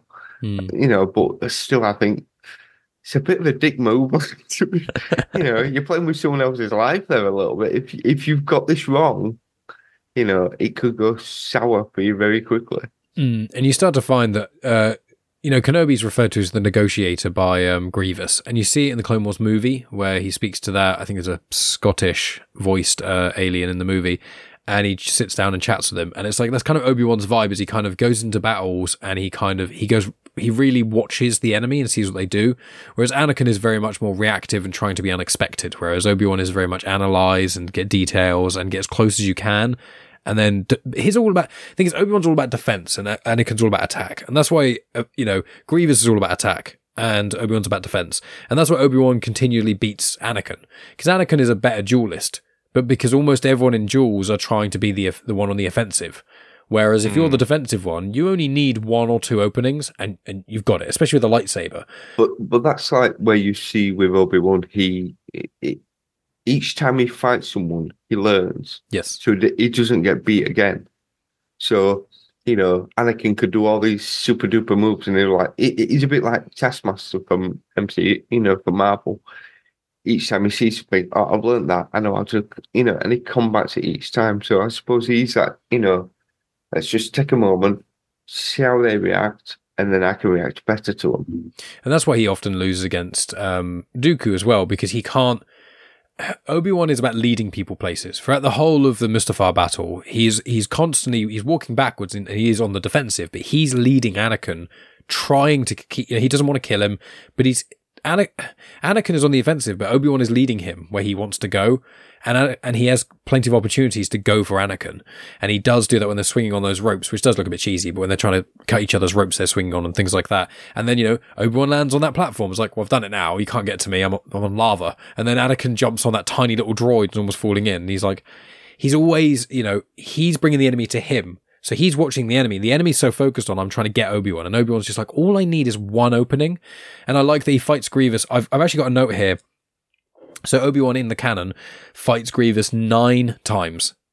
Uh, obviously, Anakin never fights Grievous because they never meet until Revenge of the Sith, which I'm sure when they were making the show, they were just like, for fuck's sake, George, why'd you put that line in Revenge of the Sith when Anakin meets Grievous? Like, oh, you're, you're, as I expected someone with your reputation to be older, and this is Grievous, I thought you were going to be taller. So because of that one, the exchange, you can never have Anakin meet Grievous in the Clone Wars. So it's all, so they have to keep writing around like, oh, Grievous, like one of the later episodes, like when the next one we're talking about Grievous intrigue, it's like, oh, Grievous is on this ship and Anakin is on this ship. Oh, they just swap places and they're never in the same place at once.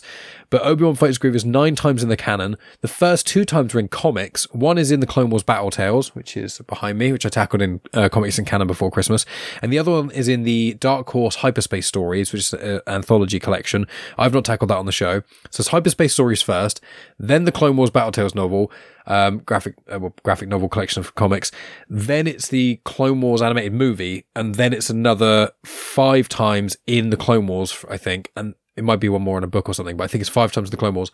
And again in Revenge of the Sith. so you get a lot of the times. So when he actually beats Grievous eventually in Revenge of the Sith, he's already fought him eight times before. You know, some battles are, are longer than others. Learned. He does eventually learn because it, it could be just a, a, bit of homework. He was just kind of preparing before he finally goes, you know, I'm going to beat this exam and do him now. So we're we're getting now the last three episodes. Um, these are the the individual episodes. So we've got um, Grievous Intrigue, The Deserter, and Lightsaber Lost. So obviously, I think Matthew really enjoyed Lightsaber Lost, so we'll get you to talk about that in a bit. But I know that Dave is really um, into The Deserter, so we'll get him to speak about that. But Grievous Intrigue, I've got a little bit of information about this one, so I'll, I'll kind of take the the helm on this one a little bit. Um, so it's all about Eeth Koth. So Eeth Koth um, is actually a character um, who is a Jedi Council member, but by the time of, Ren- of Revenge of the Sith, he is left the Jedi Order. He appears in the Clone Wars once or twice more from memory, um, but he then just kind of disappears. He leaves the Order. And funnily enough, Maff, he shows up in the Darth Vader comics that you're reading. And I was hoping you'd have started reading them by the time we start this because he does show up again. Now there is a there is a council member who looks very similar to Eeth Koth, who's called Agen Kolar. And what it was is in Attack of the Clones, they had one actor uh, put on uh, Zabrak makeup, which is the species, uh, and then they got a different actor to try and put on, and they looked quite different, so they called them a different character. And so when you see Agen Kolar, he's one of the people, um, I'm fairly certain, with Mace Windu, who goes to fight Palpatine and just dies immediately. Um, so we get to see, and there's another character which is in the Grievous Intrigue episode, which is um, Adi Gallia, and Adi Gallia is on later on in the Clone Wars, and but she was in Attack of the Clones, and then when they tried to get the same actress to play her in Revenge of the Sith, they didn't. They got someone else, but they couldn't get the character to look identical. So you'll find a lot of the times in the movies, they actually have a character that looks almost identical to another character, same species and everything, but they call them different names. Sometimes they even say they're related.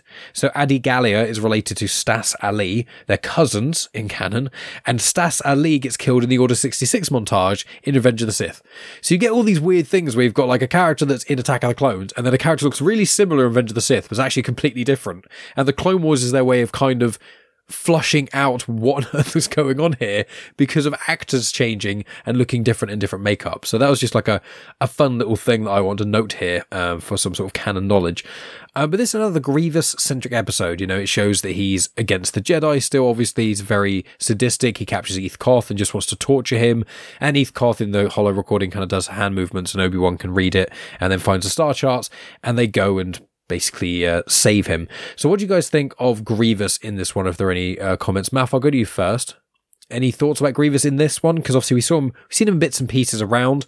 Um, are you liking him more? Is he still just kind of cookie cutter for you? What are your thoughts? Uh, I don't know. It, it, it, feels like we should get more from him. I don't know. It, it, just it feels like as if he could do more and he could take him on a bit better. But it, it it's like he's always been held back a little bit. Because he's a coward.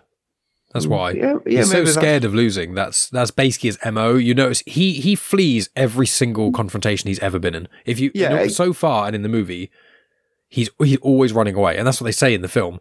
They go, "Oh, Grievous is just going to run away like he always does." Every confrontation, he just he escapes. I suppose that's fair. It's that thing of you feel that he's got the upper hand at certain points, and then he just it it just seems to just turn hmm and that, and it's like I, I suppose he's pick, picking his battles. He, he doesn't want to lose a battle, so he's he's choosing who he fights and how he fights them, and make sure that he's he outnumbers everybody and that. But I, I, I don't know. I just feel he's never hits his full potential. hmm and that. And I Yeah. think he's becoming more of a. In, in the movies, again, I, I've not seen them all for, for many years and then going back and watching them, but I just, I always remembered him being more of a, a presence. hmm And I think in this, you see, like you've said, that he's a coward. He, he's more of a. It's that big bad name, but there's no kind of, there's nothing from him really. He, I don't think it's as scary as what they keep trying to make out what he is. Yeah, yeah, you don't get to see as much in this. In the micro series, I mentioned the Legends micro series. The Grievous in that, I don't think he has almost any dialogue. He is ruthless and brutal. There's one scene he kills like ten Jedi. He just takes them all on at once. But, but but the thing is, I'd watch that and I'd kind of think that don't seem right because he doesn't do this in, in, in any of this. Well, that was the the micro series came out before any of this. So it was Attack of the Clones came out, and the micro series came out to kind of promote Revenge of the Sith. Then he was in Revenge of the Sith, um, which you get to see him a little bit, but really just he kind of fights Obi Wan. That's all we kind of see from him. And I thought if I made Revenge of the Sith, the way I'd have opened it is have Grievous kill. Um, one of the members of the Jedi Council. I mean, he's meant to kill Shaak Ti. Dies five times. Um, in there's a there's two deleted scenes in Revenge of the Sith. I think one wasn't filmed and one was of Shaak Ti dying. Uh, one was Anakin killing her, and the other one wa- went after Order 66, and the other one was Grievous killing her on the ship at the start. And then she also dies in there's the Force Unleashed games, um, which are legends, and then there's one other Legends way of her dying, and then there's the actual canon way that she dies. And so you're just like, how how are there five ways of this one that we've never actually seen on screen either? Um, there's one later Clone Wars episode that very lightly hints at it, and that's kind of the canon explanation as to how she died. We think, um, but it's it's a bit of a mess, and I'm just like, if they just started it with him fighting Shaak Ti, and him like clearly just decimating her, then we'd have Revenge of the Sith would have kicked off. Yeah. God, who's this Uh, uh, guy? that's What's the happening with him? But he just doesn't. He's just there. He runs away, and then Obi Wan tracks him down, fights him a bit, and then kills him. And you're like, if, if you're going to have a big bad guy, have a big bad guy and have him so that you, when you see him on screen, his presence is felt and you think, oh, it means business. He, he- he's going to take some names. Not a guy who just, you know, he's going to climb across the roof and run away and, you know, scatter down the. Well, uh, also, well, they could have also started it if they just started Revenge of the Sith again, if with him in maybe a battle with someone else, him just about winning but almost dying, and it shows him when he was the Kaleesh warrior. If Revenge of the Sith had a flashback of like this Kaleesh warrior fighting and then being defeated by Jedi, getting mutilated, then being put into a suit like Darth Vader, it could have shown some very clear, you know, mm-hmm.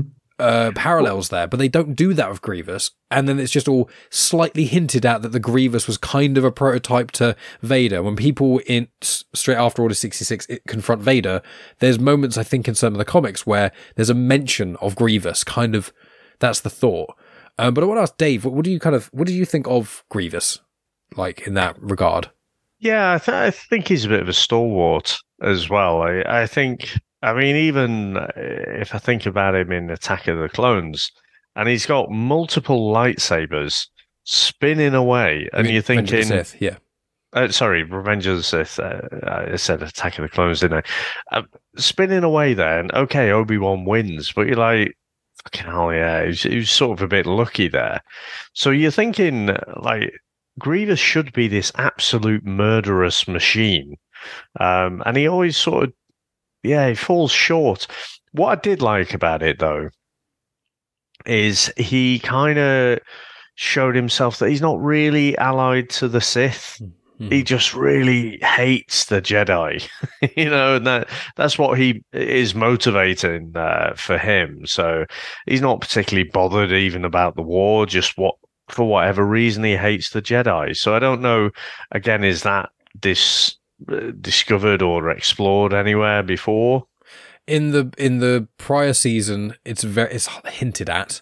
Uh, in the Grievous, Grievous's lair. In in Legends, it's it's packed out a lot more, but in canon, I think it's been confirmed in visual dictionaries. It's basically just he was a member of the species, the Kaleesh. He was like this warrior because because Megan always asked me about Grievous because she's like, "What happened to him again?" It's like, yeah, there's drips and drabs and like different bits across the canon. You basically have to read the Wikipedia page to fully get it. But it's essentially he was part of the species Kaleesh. He was this amazing warrior who was basically unbeatable in his world.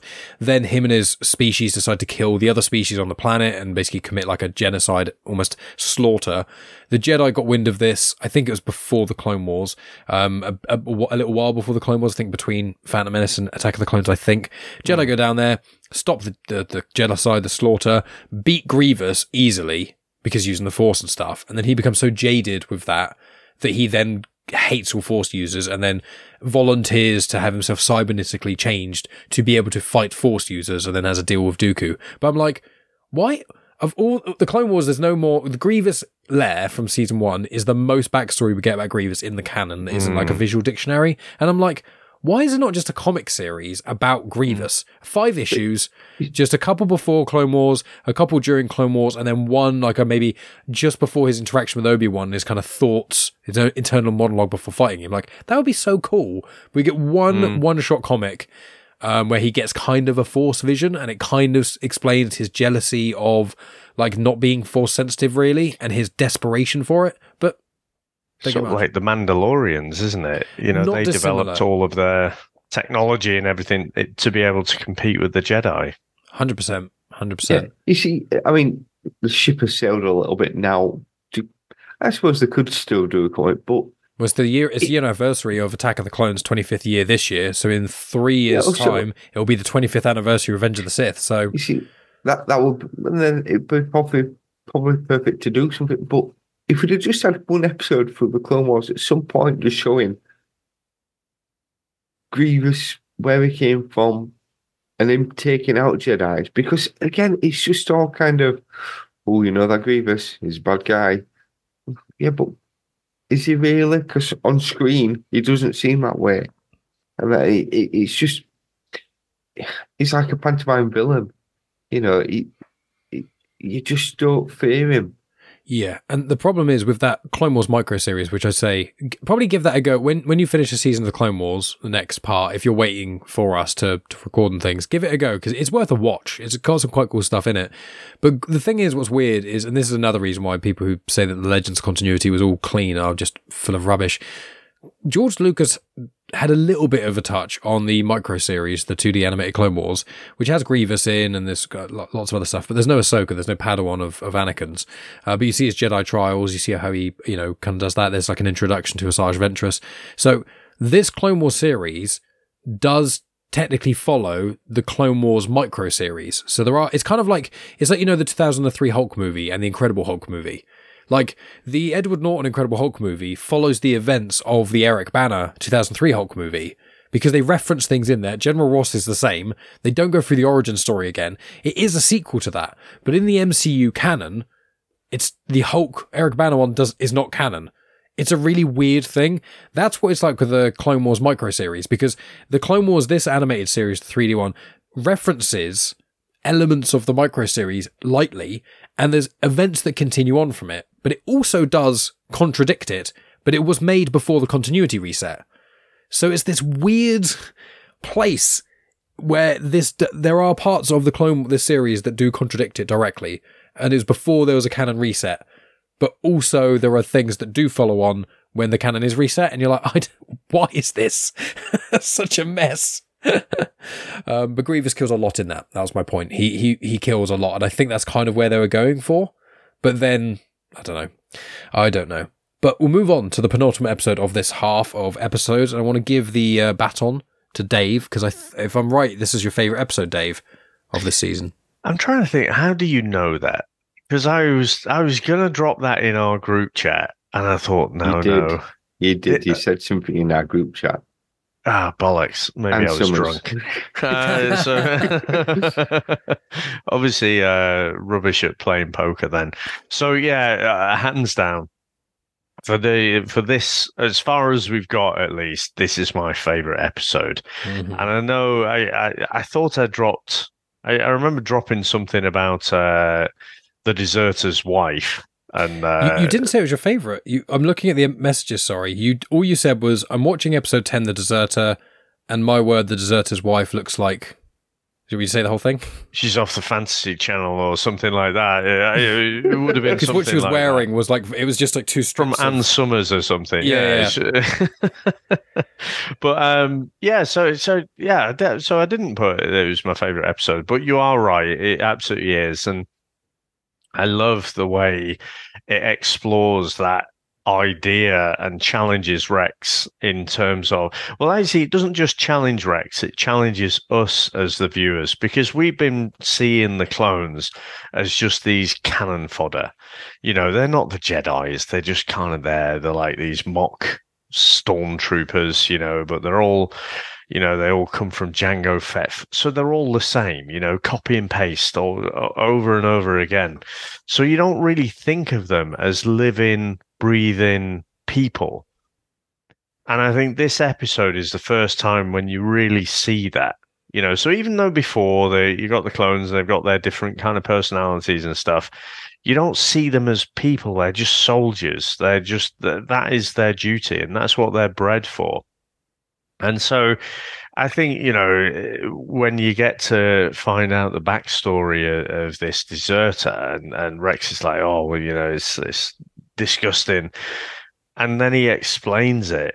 He was like, you know, we were all just mowed down, getting getting murdered essentially and then and then I just ran and then I ended up starting to build this life.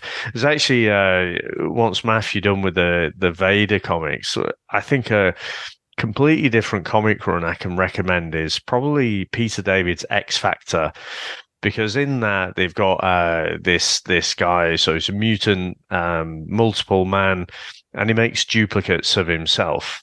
And he actually appears I think it's in X3, uh, you know, which wasn't a great movie, but here he sort of uh, has this idea that he creates the duplicates and then they go off and like, you know, learn some stuff, you know, maybe have a little bit of a life and then come back and he reabsorbs them and then he knows all the things that they've gone off and learned about.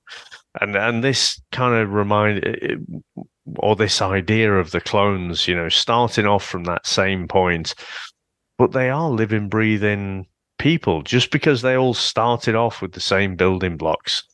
Should they really be denied that right to just live and have a life? I don't know. But I think the fact that it explores this, I, I think was brilliant. Absolutely brilliant. Well, I want to say before you get Maff's thoughts on this, this is why when we finish the Clone Wars conversations, we're going to get into the Bad Batch. Because I know you didn't, Mhm. you, you weren't as fussed on the Bad Batch, and like, there's a lot more filler in the Bad Batch. But Mhm. there's a couple of standalone episodes. I won't say anything about them, but what you've just spoken about, it's that idea, but after the Clone Wars, and it goes some pretty intense places, which I thoroughly enjoyed. Um, but what do you think of the Deserter then, Maff? What are your thoughts on this? Just, I, I, I did, I like this. Um, I, I like the bit when the kid went, "Your face looks like my daddy," and it's like that's a bit when we went, "Ah, right, Yeah. okay."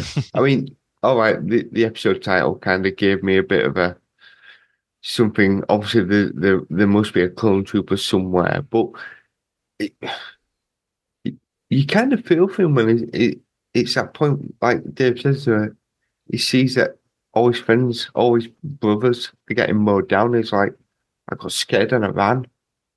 And you, you think, I don't blame you.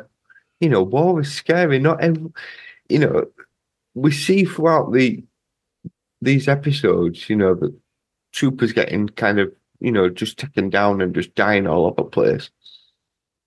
And no outcome to that. You know, kind of PTSD, no nothing like that until you get here. And he kind of says he saw this happening, he got scared and he ran. And he set up a new life because and you know, Rex is kind of against that at first and that, but then he kind of he, like you said at, at the start of the episode, um he he learns and he you know, he, he obviously doesn't turn him in. And it's good to see this point where, you know, not everyone can handle this. You know, it, for the kids, you know, we keep saying this today, uh, for a kids program, it's got so many layers. The fact that, you know, yeah, war is scary and war is, you know, not everyone can handle it. And just because, you know, we're seeing lots of people getting mowed down, some people are going to be traumatized from that. And him running away and starting up a new life and thinking he's away from this on, on a minute little island, little planet that no one's probably going to come to. You know, it's just unfortunate Rex gets a big shot in the chest. Um, that they kind of discover him. And that's so it, it's it's another one of those episodes that technically it's a filler episode, but there's a lot more to it when you start kind of breaking it down. Yeah, I think with episodes like this, um, stand it's easy for standalone episodes. I think to be called filler. I think especially in season one, and like w- with this one, you know, the Grievous episode was cool. I liked it, but I think that was filler. It, it didn't add anything to the plot. Unfortunately, it was kind of cool seeing about Eeth Koth and again Obi Wan fighting Grievous, but it it was it wasn't necessary. And then I, I know we're going to talk about lightsaber lost in a minute, but that is also quite throwaway. But what's key about that is the lesson that Ahsoka learns. And I think in this one, this is is all about Rex. This is Rex's growth as a character, where he starts to be more individual, and you'll see there are points where he and Cody start to diverge a little bit, and you kind of see why. Because Cody follows the rules, as with Obi Wan all the time, and Rex is with Anakin and Ahsoka all the time, who do not follow rules. And they have little conversations every now and then where it's kind of they're kind of jibing at each other um, because you know Rex is with the crazy Jedi, whereas uh, Kobe, uh, Cody's with the really calm, almost boring Jedi. Um, but but that's like that's like Ahsoka and Barriss. Well, yes, exactly. It's, it's the There's a lot of thing. parallels there. Yeah, you've got two Anakin. different, you know, teachers showing you two different ways. So again, it shows you that layer of the clones, the fact that although you know, yeah, they're all from the same kind of DNA, mm-hmm. They because they're with different people and they hang out with different people, they're getting their own personality. I mean, I've not looked into the Bad Batch really that much. Don't do um, it. Yeah, don't do it until you finish this. and uh, obviously, you've just mentioned about us watching it. So, but I do know that it's the there's five of them, I think. And there's a handful, yeah.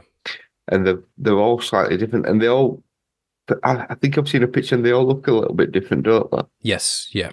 So I, I don't know whether they are actually still close. Again, we'll get there at some point. But again, you're seeing how they're all evolving. Although they are all clones as such, they're evolving into their own people. Mm-hmm. They just have the same face, pretty much. Yeah, it's it's one of those, and I think that there's a couple of more clone episodes that do come up that, that there's a there's an arc about the clones later on, which is one of the best arcs in the whole season. And there's not a Jedi in sight, so they're building to that, but they, they can't start with lots of heavy clone stuff. They're kind of getting you drips and drabs of it. Um, and in this, there's a there's a clone called Jesse as well. There's Jesse and Kix are the two other clones in this episode, um, who are who are named, you know, aside from uh, Rex. And Jesse is actually a character that also shows up later. Kix does as well, for my knowledge. Um, but Jesse CT5597, um, he is a quite a major character. Um, he comes into it um, later on as well. I believe that this was his first appearance, but he does come up in some of the more uh, important arcs. So remember the name Jesse. Um, I think if I explained to Dave who he was, it would obviously spoil a lot of stuff for you, Maff. But if I explained to Dave who he was, you'd be like, oh, it's that guy. Uh, and then Kix as well. Uh, Kix has been in, I think, similar arcs as well. There's like, there's a couple of clone arcs where you'll see a lot of named clones. And you go, oh, it's Jesse, oh, it's Kix, oh, it's Fives, oh, it's, you know, Echo, or it's this. And there's a couple of flashbacky ones. Rookies was one of them. And you see the squad. And then you, you see them kind of appear. And there's two major clone centric arcs and a lot of these named clones are all in them. And it's just really cool this very subtle, slow build to these elements. And it happens with other characters well. You know, Kit Fisto's appeared in uh, one of these episodes as well, and he he pops up every now and then. Obviously, Luminara has been in it a bit more, and it's all these kind of side characters which are which are really really interesting, and I'm very excited to to get to those. Um, so, is there anything else to name about this before we get on to the final um, episode of Lightsaber Lost? Uh, not without repeating myself, just absolutely loved it. And and again, I, can't, uh, I found it hard in some of the episodes. So, uh, well, not not hard. That, that's the wrong way to put it. But I've been enjoying it without loving it.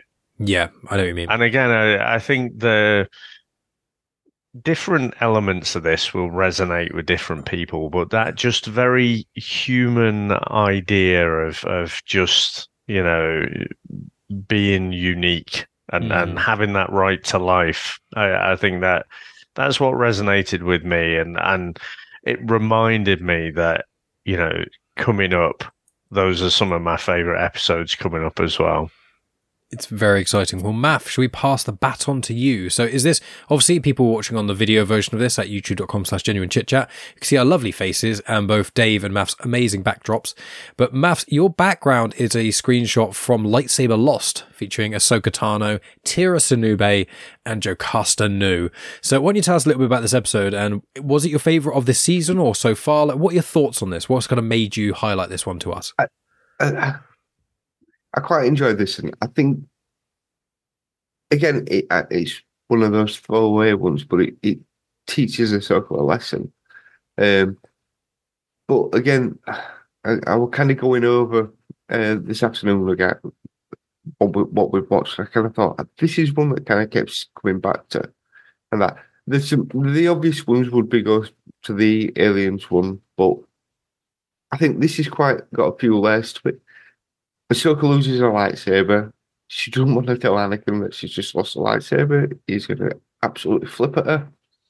Um, and she ends up going up to the archives and she's like, um, I think she goes to Jocasta first and sh- she's the one who kind of says, go and talk to Tarina Sanoob. Sanoob, is that Uh? Tira Sunube. It's Tira written. Sunube, but yeah, Sunube. Um, and she, she kind of says, "Look, you know, I've lost my lightsaber. What am I going to do?" And he's that kind of like, calm down. Let's just take it steady. Let's go. And she, you can see that she's rush, rush, rush. And it's a point when he's like, "Come on, you know, I know my way around these things. Don't worry. We'll go and investigate it." And you can just feel like she's trying to just dash forward, and he's just like trying to pull her back all the time. And the amusing thing is, it's like she's running a- ahead, and it's like one of those scenes in a horror film when you've got Michael Myers following you, and you're running as fast as you can, and he's just plodding very slowly behind you, and all of a sudden he appears next, and it's like, how? But it, it, it, it he's showing a look. Less haste, more speed. You know, less speed, more haste, kind of thing. It slow down, and you'll get there. When you start to rush, you start to make mistakes. But we also see you know, when they go and investigate, you know, when the, the I think they track down the where the um, the, The fish guy. is The fish Yeah. guy took the lightsaber and then sold it on. to uh, Cassie Cryar. Um, but the, they first go to Ion, um, and she's like this. She's got weird like eyes that kind of blink. Her eyes freak me out. Yeah, because Yeah. they're, they're like they're not vert, they're not horizontal. They're vertical instead. I, I won't say what they kind of look like, but um, yeah, the, the, the strange kind of whispering eyes, if you know what that is from. Um, but yeah, it, it, she, she, I don't know. There, there was something about it. I thought, oh, she's not quite on the level, which it turns out she's not, and she's in cahoots with this other character, who. Again, you'll know this. Is that a mask that she's wearing over her face, or is that just part of her? To be honest, I thought the same thing. I honestly wasn't sure. Um, I didn't look it up. Um, I didn't know what she was called as something like a tango roof jumper or something. Um, Yeah. I'll have a little gander, um, but I'll I'll find out. But I mean, uh, it, as it comes apart, it, obviously these were in a relationship together, which I thought is again you're in a kids thing, and you're showing. I mean, you've got different, not only different species, but you've also, you know, you've got same. Uh, I would say they're probably same sex I think they're both female. It- Yeah. It's an awkward one, you know. Are they female? Are they, you know, how does it work with all these different aliens? I'm not sure, but again, considering this is, you know, 2009, and that you know people are still in a bit of the dark ages at times over you know same sex relationships. It's showing that these two are kind of together, and the fact that you know they're just trying to make a better thing for themselves, and having a lightsaber, selling it on, could, could really make them something.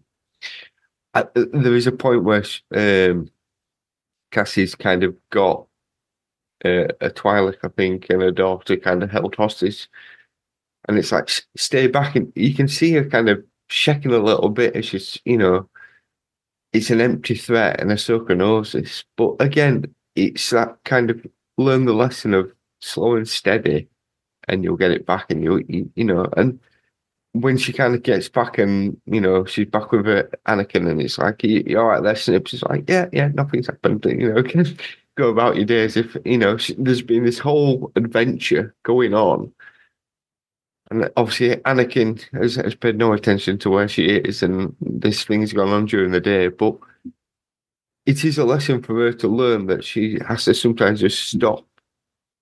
You know, a bit of an Obi Wan kind of lesson. You know, pay attention to what's going on around you. I I, um, I thought more Yoda in on Dagobah. That's that, that's the vibes I was yeah. getting. Yoda from Empire Strikes Back. Um, but Dave, what did you think of this episode? Because obviously your favorite was the Deserter, but like, what, did you like this much of Maff? Did you find it was a bit more fillery? What were your thoughts on this one?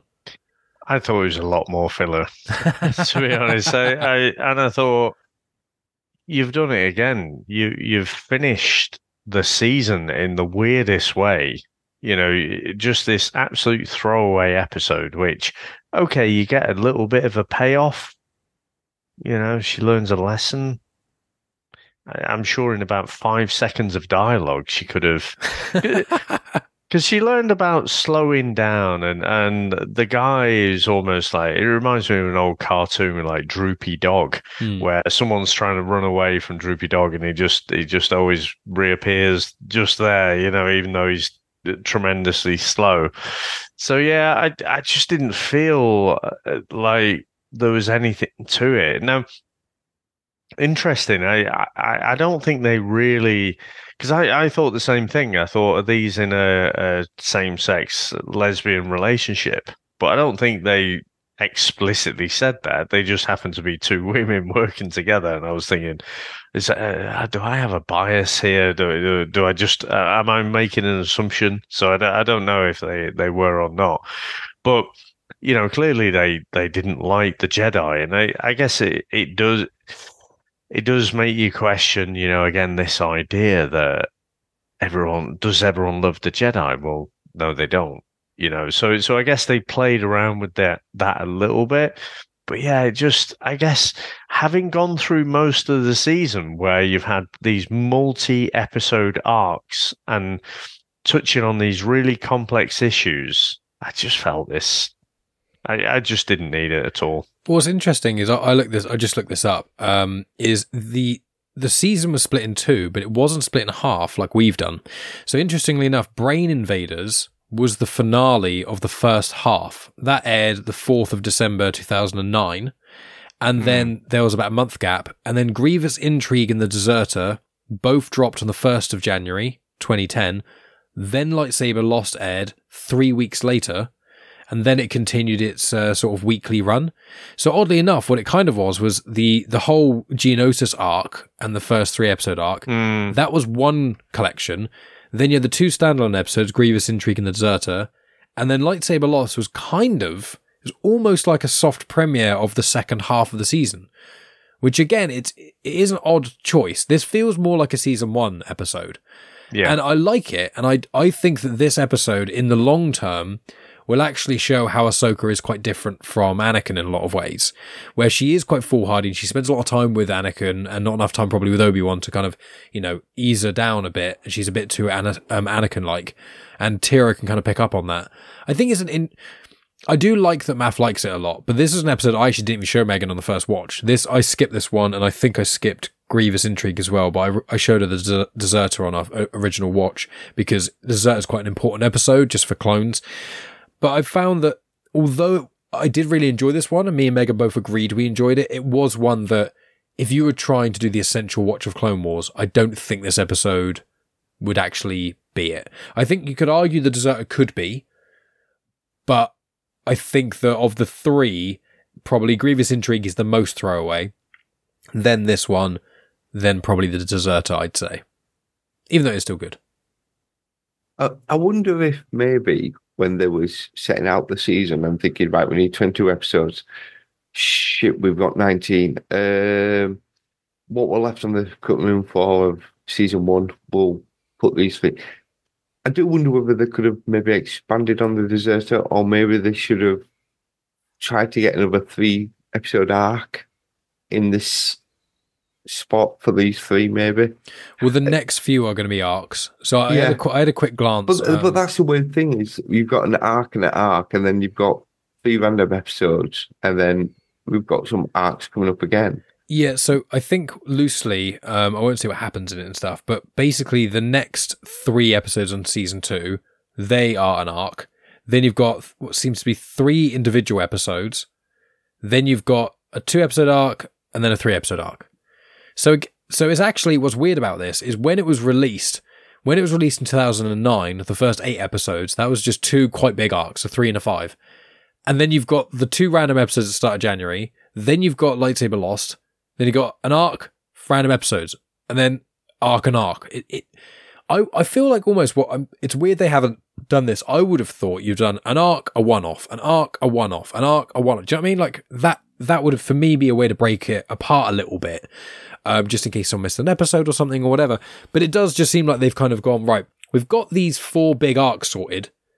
Let's just randomly throw episodes in areas. I don't know if maybe the viewing numbers would have been shown that right near Christmas and the start of New Year, they're the episodes that are the least likely going to be watched. Because obviously this is 2009, this is before streaming. This the only place you could watch these was Cartoon Network, at the, and yeah, because Disney hadn't acquired it, so it's just Cartoon Network. And I think. I know Rebels they started to show on Disney XD. I, f- I feel like they might have shown some of the late episodes of Clone Wars on Disney XD before the Lucasfilm thing was agreed, but because it's just a place to air the episodes in a way.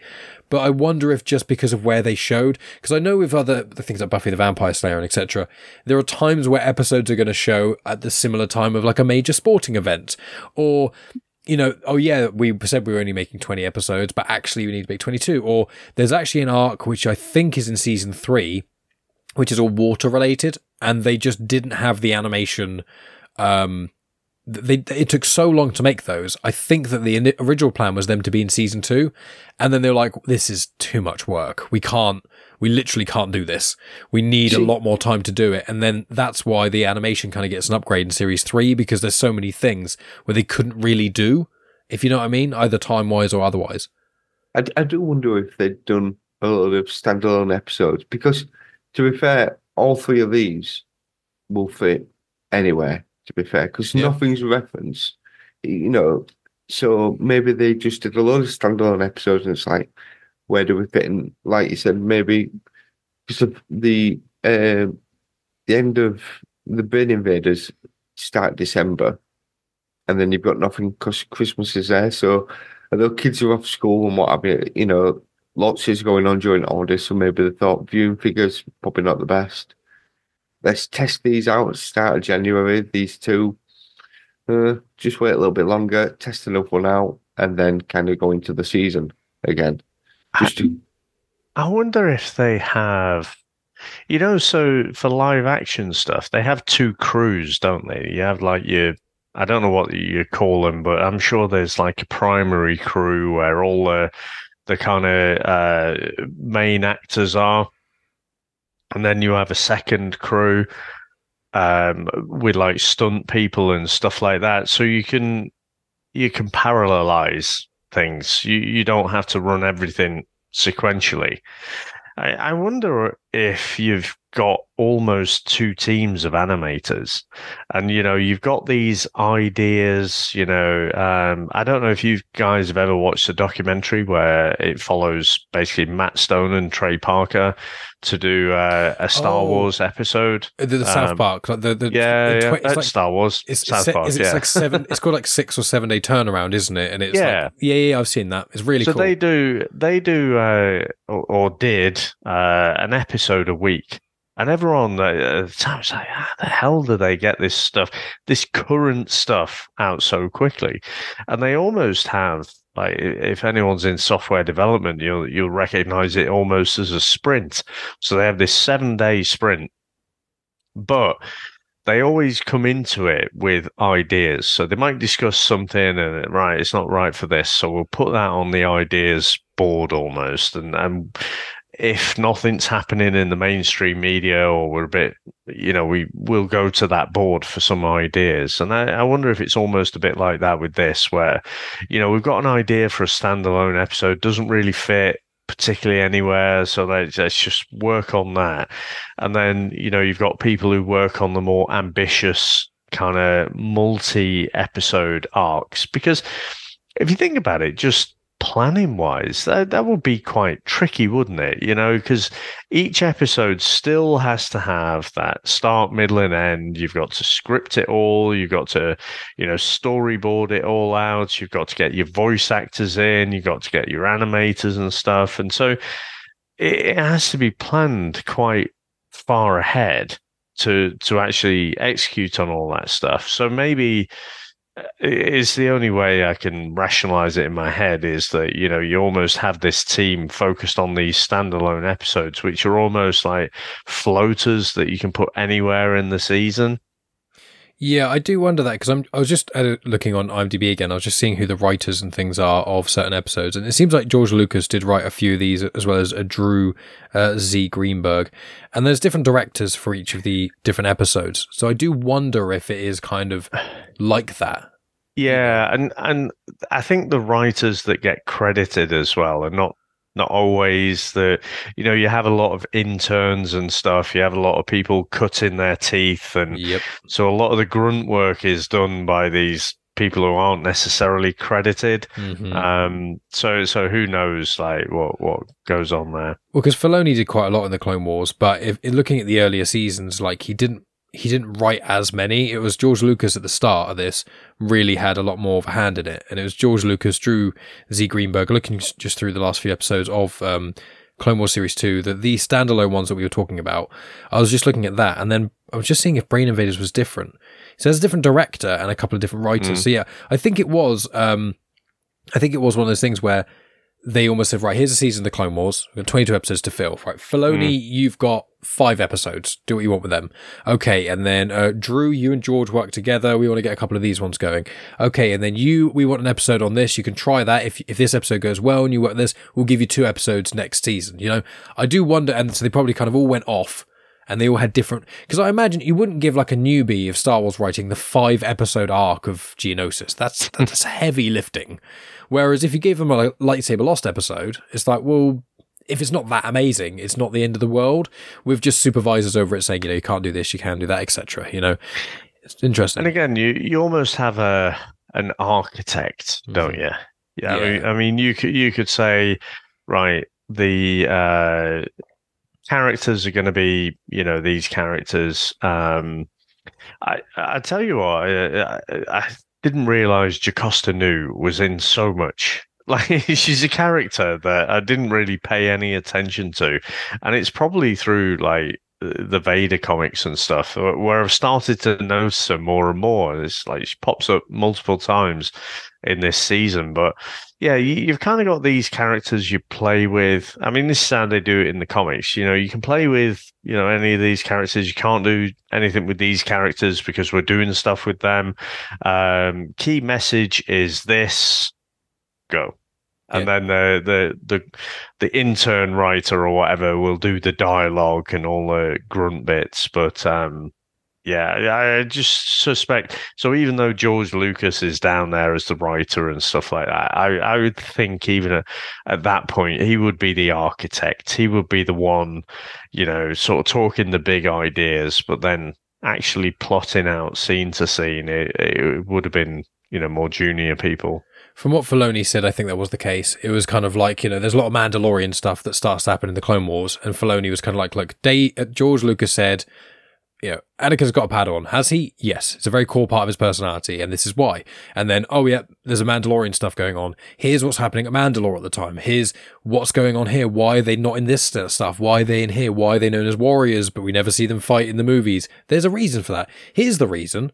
Okay. Here's the idea. Now you make it work and come back to me, and I'll tell you if everything's fine. And sometimes Filoni Yeah. would go to him with like, "Here's a script," and George would go, mm, "No, that doesn't make sense." And Filoni's like, "Yeah, it Mm. does." And he goes, "No, because of this random bit of law." And Filoni's like, "We've never told anyone that before, ever." Yeah. And George Lucas like, "Nope, it's just that's what it is. Go ahead." And that's kind it of where don't my head. well, that's where Anakin's Yeah. Padawan came from because Filoni questioned George on this. He was like, you know, obviously Maul comes back, you know, as we all know, and Filoni's like, but, but you know, this happens, and you're like, but, but, and George is like, well, this is it, and George is just the one who's got the through line of these ideas, and when he has the ideas, that mo- most of them are really good, but when we get to it, George has a specific favorite arc of the Clone Wars. And it's a really weird arc. Um, it's I don't know if you remember this, uh, Dave. It's about the dro- it's really droid centric. It's all about the droids, and then one. It's like droids in the desert is kind of the loose theme of it. Um, it's a four part arc, and it's unusual, and it's not like anything else really. And it's not a bad arc. It's got some alright bits in it, but it's quite long. And it doesn't really add that much. And it's Lucas's favorite by a country mile. And you're thinking, you've got all these arcs that change Star Wars, have got these emotional beats, and you just want this basically silly little droid adventure, and that's your favorite. And it's just like, I I mean, uh, I- again, uh, talking about this entourage of helpers that you have, I, I kind of feel like Lucas has occasionally caught this lightning in a bottle, but the Mhm. fact that he completely misreads, I mean, he he still, you know, thought Jar Jar Binks was going to be this massive success. He oversaw things like Caravan of Courage. You know, his judgment is not without question. so um, I, I suspect he loves it because he was really involved in that bit, in that in that particular arc. Whereas some of the more complex stuff, I suspect that's that's coming from elsewhere. I think the thing is, it, to a certain degree, I don't think it's not so much he doesn't care. It's more the fact that he knows he can kind of get away with doing what he wants to do because it was his. So it, it's, He it's just like, wants a new toy. well, it's like You get a new toy. it's like when you were at school and the kid would, would bring the football and he had to play because it was his football. He didn't have a choice. And that Lucas for the same thing, but it, it's mine, so I can do what I want to do. Yeah, you might have some really good stories over there, but it don't fit with what I want to do. And that, and it, the fact that this started to take that control away from him is, is, is if anything, it's helped. Well, it has helped It. Star Wars because there is a lot of good stuff out there now. But you know, I mean, the last three movies were bit hit and miss. Um, but I, I think the th- the thing is, if Lucas had still had control of everything, we probably would never have got there. Well, the That- sequels, he was going to double down. He's come out and said it. He was going to his idea for the sequels. He had something loosely written. He was going to double down on the midichlorians. He was there's a there's a whole Clone Wars arc all about like the the wills of the Force. It's one of my favorite arcs actually. It's quite near the end. Um, it's all about the wills of the Force. It loosely explains like Force ghosts and stuff like that. And I love it. It's all weird Force mystical stuff. But he was basically said that it would kind of be what's tackled in that, but mixed with a lot more of the science and the midichlorians. And I'm like, the people who go on about how Lucas give Star Wars back to Lucas, I'm like, Lucas has had his fucking time. Okay, I I like George Lucas. I would love for him to be involved in a Star Wars project in the future. I do not want him at the helm. Okay, I love the prequels. I'm I'm so glad the sequels, for their flaws, are not all midichlorian related. They they in vibe are actually a lot more like the original trilogy. But as you said before in this, Lucas had some great ideas in the original trilogy, but there's so many people who did script rewrites. There's his wife at the time who like completely re-edited loads of stuff and cut loads of stuff out. There's ha- actors who refused to say written lines because they didn't make any sense and they were so goofy. Mark Hamill, who's like an unknown actor, refused to say lines on this big opportunity of his in the first film in Star Wars, the original. And it's like if all these people hadn't basically said no to George Lucas and done stuff, Star Wars would just be this really, it'd be like the, which I haven't seen this yet, but the, the 80s Dune. It would be like this really weird, goofy, silly movie, or maybe more like Flash Gordon, that has a cult following, and there's a lot of people that appreciate it, but it wouldn't have been a franchise builder. It would have been a goofy, weird, fun film. And I think that's the thing is he's kind of learning a lot of the in this you get to see yeah these fun goofy episodes, but a fun goofy episodes are right every now and then, but you're not going to get like people truly emotionally really invested in Star Wars like they are today. Um, so what we're saying is basically George Lucas is Del Boy. He, he's a bit of a chancer, and it just so happens to have enough people around him so that the few ideas that it does. I mean, it, we we, have, we do agree it does have some good ideas. Yeah, it's just a case of people like his wife. Well, hang on a minute, George. Let's just focus on this one. Let's just, you know, take a take a moment, calm down, watch Lightsaber Lost, calm down a little bit.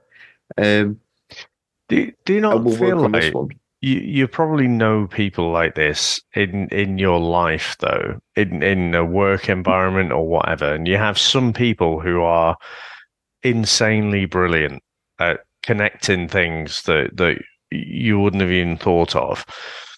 But to actually manage and, and see things through and plan things out and, and without things taking a hundred years to do and achieve. I, I, think it's very difficult for one person to be all of those things.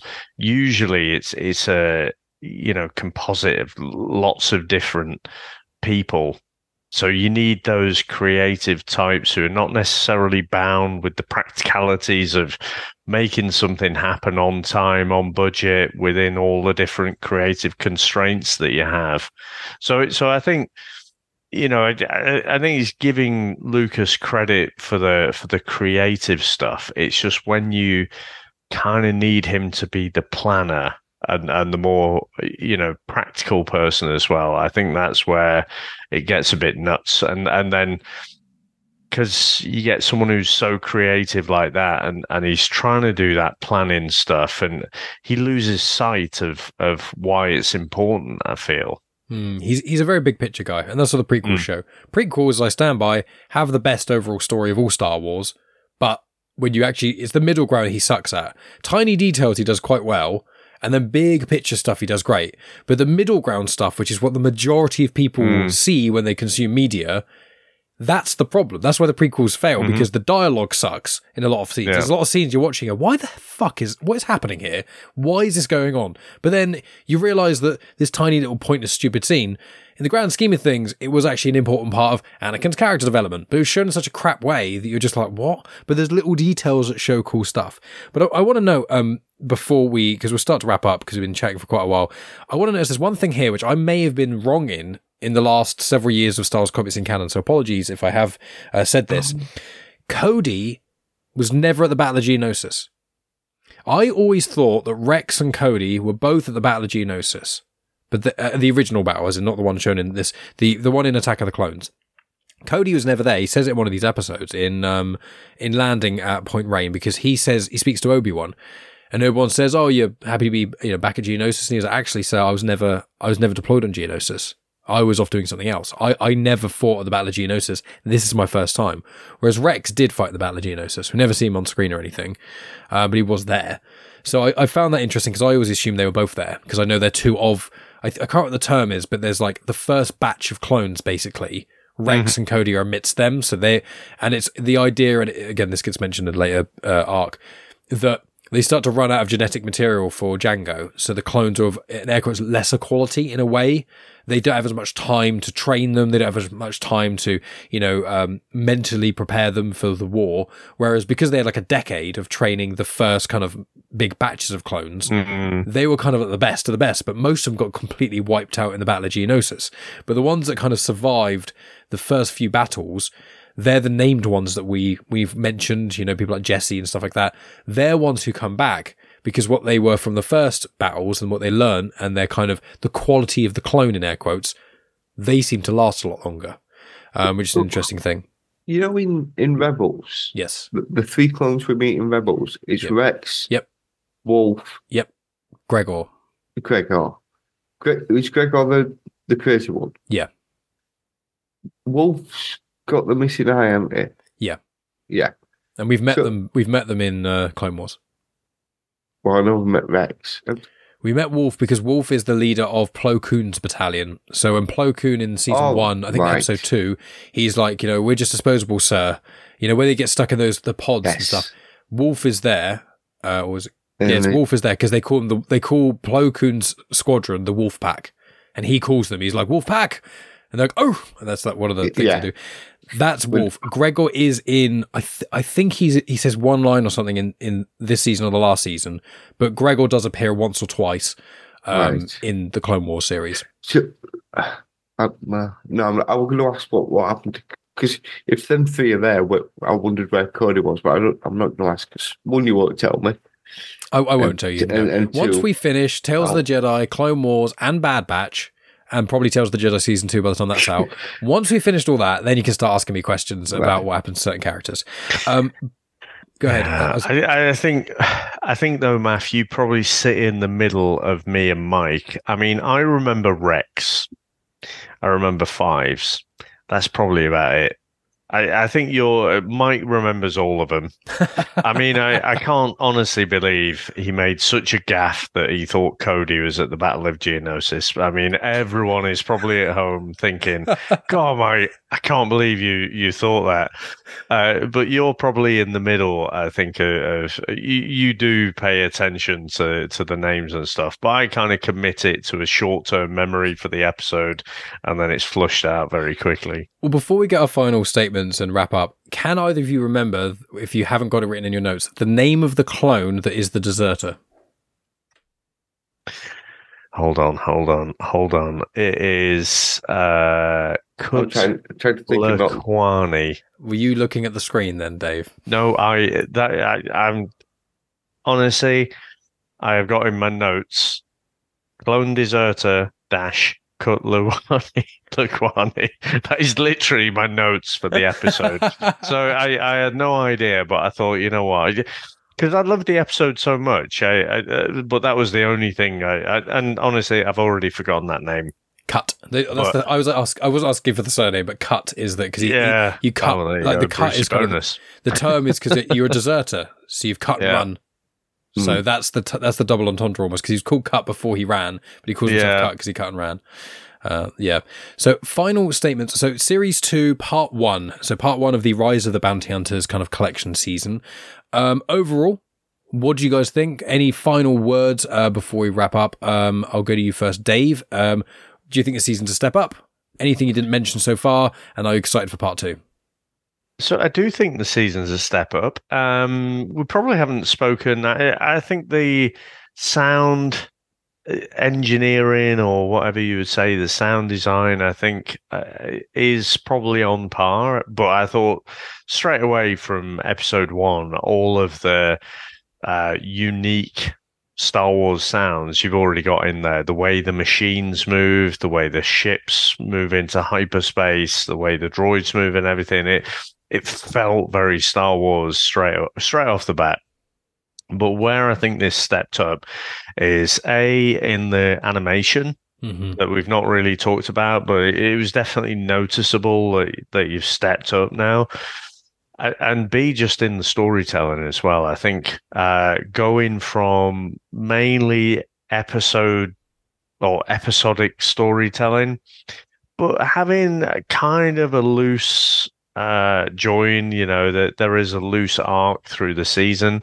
Whereas here you've got a definite um you know like I say uh, looking back i couldn't really think of the the hard stops between one episode and another one you know in terms of geonosis and whatever and the, the horror kind of episodes. So yeah a definite step up but obviously, spoiler alert, I know it gets better. So By you quite know, a lot it- as it's well. Just a, it's just a, a little teaser, but yeah. And- And again, I think for me, I, I realize now, especially going through the second time, I don't know exactly why, but the thing that resonates with me the most is is the clones.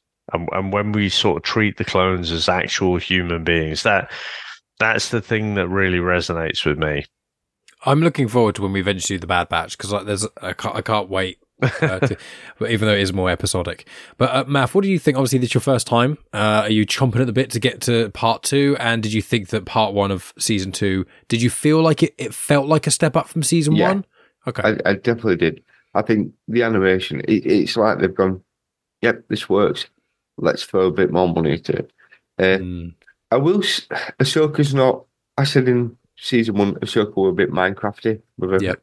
but she is more rounded. That that they've obviously spent more time with her because she she's a key key character. I, I do I do wonder whether maybe if season one hadn't worked as well, if they would have written her out as if she was kind of put in season one, but they were a bit unsure. And then people have obviously liked her, so they're kind of like, let's double down on her a bit more. People didn't like her initially when the f- Didn't they? movie came out and the season. She was the, she was the new Jar Jar. People fucking hated her. Yeah, legit. They were. She was one of the most hated characters in Star Wars for a while. After Jar Jar, you know, you know, all the the the neckbeards are all like about Rey at the moment. You know, Right, all the uh, uh, basement dwellers. Oh, you can't have a woman who's in power. Oh, Yeah. scary. Uh, Jokes. I mean, to clarify, I, I don't think Rey is the best written character. To clarify, I think she's quite dull, but I don't hate her. I, and I don't hate Daisy Ridley or anything like that. I just think Rey's kind of bland. But also, spoiler alert, Luke's kind of fucking bland as well. Anakin is bland to begin with. The only reason he becomes interesting is he starts killing everyone. All of the the lineage of Skywalkers, they're all actually quite boring, apart from Leia, who's quite cool.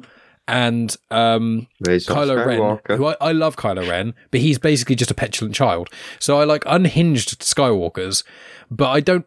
Rey's cool. I like I like Rey as a as a person. I just think she's not a very interesting character. But as me and Megan both agree, that's the same for all the, the main characters in Star Wars. Luke is boring. Han Solo's the cool one. Leia's the smart one. Darth Vader's the scary one. You know, Chewie's the the kind of side character pet thing you know, three PO's the goofy kind of silly, um, oh no, what's going on one. You know, you've and you've got a similar dynamic in the uh, sequels as well. You know, Poe is kind of the Han Solo esque character. You know, Finn is kind of has got his own kind of thing going on. You've got these different character types, but the main goody. I find them a bit boring, but Ahsoka didn't. Ahsoka, yeah, very much disliked. Um, throughout season one, I think, I think when in around here, people started to like her a bit more um, but th- she was not liked at all. Like genuinely, Right. This- really wasn't. I, I, I do feel that obviously the animation looked a lot better. It The, the lighting is better up. as well. I think. Um, yeah, I, I, Dave, sorry, did you have something to say about the Ahsoka thing? Just to, then we'll go back to Maff. No, it's just Maff's choice there. I mean, they, they still stick her in a boob tube and stuff. But I was Yeah. actually going to say because uh, because Megan couldn't join us tonight. I mean, Mm. I'm sure she said in the first season that you know teenagers are just dicks. So, so you know, she's just basically a, a teenager, isn't she? In the in the Clone Wars, and and I think I, I haven't mentioned it as well, but I don't like how even as this cocky teenager, she has all the answers, you know, and, and all these experienced Jedi, and, and then the one where they they were, you know, doing the battle strategies and stuff like that. Well, Ahsoka's got all the answers, and it turns out at the end she was right all along. So I don't love that bit, but she is. I think certainly when Clone Wars started, they were probably looking at Ahsoka as being the point of view character because this is a cartoon. This is, you know, and they've done cartoons before, hadn't they? Lot, lots of times in the Star Wars universe. So they were aimed at kids. And it's just this weird evolution. And, and you've got to credit Filoni for it, but you get this more kind of uh, mature storytelling, and then that draws the the hardcore fans in. It is kind of how I feel. You know, having only watched it for the first time a couple of years ago, it, retrospectively, I'm looking back and I I can see why the hardcore fans got bought into it. Yeah, and I want to say to you, Maff, with your point is like with this this story of Clone Wars is Ahsoka and Anakin's separate journeys in, in a way, as well as a few other tertiary characters. But the thing is, Ahsoka gets a lot more of her own screen time, and I think you see the majority of her growth when she's away from Anakin. You know, and that's what Lightsaber Lost, I think, does actually encapsulate quite well. I think it's one of those things where the thing is, you have to remember they are teenagers. Yeah. And it, it's like, although Anakin is, is 19, going on 20, so he's a young adult at that point, but he's been given a lot of responsibility of taking on this Padawan. If, if, in a way, probably too young to do that. Again, Ahsoka is probably too young, really, to be out there doing the things that she's doing. But Fighting wars. yeah, but she's having to do so. She's having to make the best of her ability now. Whether that's because of the force or whether she's just that kind of person, who knows? We'll, you know, we'll learn as we go along. But they're kind of putting this, and this is why the, it, it's good to see him make mistakes. It's it's like when she loses a lightsaber, but she then goes to try find a way to kind of you know learn from her mistakes and try. She still don't want to go to Anakin and tell him, "Oh, by the way, fucked up here." and that you know, it, it, it's it's like when your kids, you know, have eaten some sweets and they're trying to hide it from you, and that you know that. So they're going to try and find a way to kind of get around it, but it's nice to see that grow and I suppose, in one sense, yes, she should. It'd be better if they was older. You could kind of take on why they would be able to command armies, but at the same point, with them being younger, you feel that you can see them grow. They can kind of take these leaps of, you know, a year or two, kind of jump forward. It's almost like a coming of age story, isn't it? Like yeah, a, yeah, totally. Um, so, is there anything else to add uh, before we do plugs? On this. Uh, I think we've done. I think we've tackled quite a lot. Just want to just want to make sure before we wrap up. it's a good job we split it in half. Yeah. No, I was I was just literally going to say I, I was so happy that we did that because I'd have been tempted to skim over so much, but yeah. but again, I I don't know whether it's going to get like Aristotle's arrow. You know, we did series one in one full bite, and then we've halved this one. I don't know if it's going to get shorter as we get as we get on, but no, I think it's been great. I really enjoyed sort of talking to you guys uh, about this stuff, and and again, this is the second time going through, but it's you know I think it's going to be one of those that I just constantly go back to over the years, you know, and and just um, maybe not all of them. I mean, if we weren't going through maybe that last episode, I would skip over. It's like, oh, Ahsoka learns a lesson. Brilliant. I'll, I'll go on to the next one. Um, you know, but but um, no, it's been brilliant. I think the majority, if if I was to do a, full, a rewatch, like an abridged rewatch, um, I think I, I would primarily choose the big arcs, but I think I think I'd choose Deserter and um, Grievous Intrigue would be the two the two standalone episodes thus far that have spoken to me personally the most or got got what I want out of Star Wars the most. Uh, but Maff, any final things before we do plugs?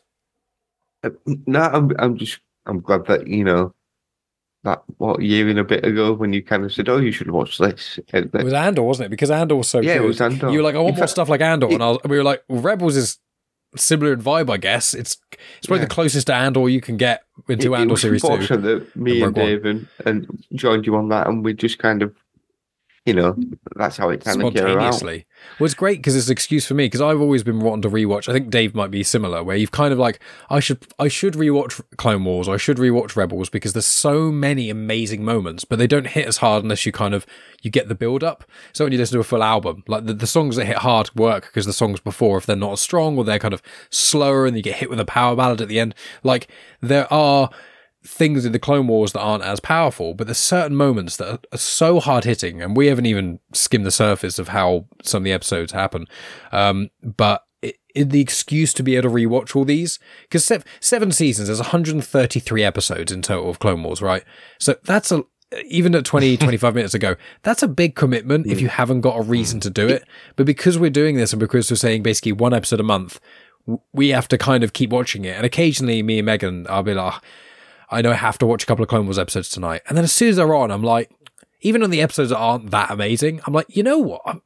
I remember now, like, even the uh, episodes are okay. This is still like nice Star Wars. And I don't, unlike the movies that I know at the back of my hand and certain comics that I know really well, because I've only seen these twice over the years, over the like basically last decade or so, it is still, I'm watching certain episodes, especially ones that I didn't think were as exciting. And I'm like, actually, you know, Tera Sinube in Lightsaber Lost is brilliant. You know, actually, this is quite an important episode for Ahsoka. Like, there's these. It's, it's one of those parts. things because it's like, I, I, thought, I don't want to watch them too early because then I'll end up forgetting what they are. But at Doing the same Dave point, in season one.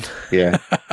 but then it's like, you know, I want to try space it out so I can watch a few each night. But then you think, right, I'm going to watch some Star Wars. Like, okay, right, uh, yeah I'll put them on. We'll watch one or two. Was it? And then, you know, I mean, because these are in arcs, it's like I've got to watch the next one. What time is it? Mm, well, I suppose I could have 20 minutes less of sleep.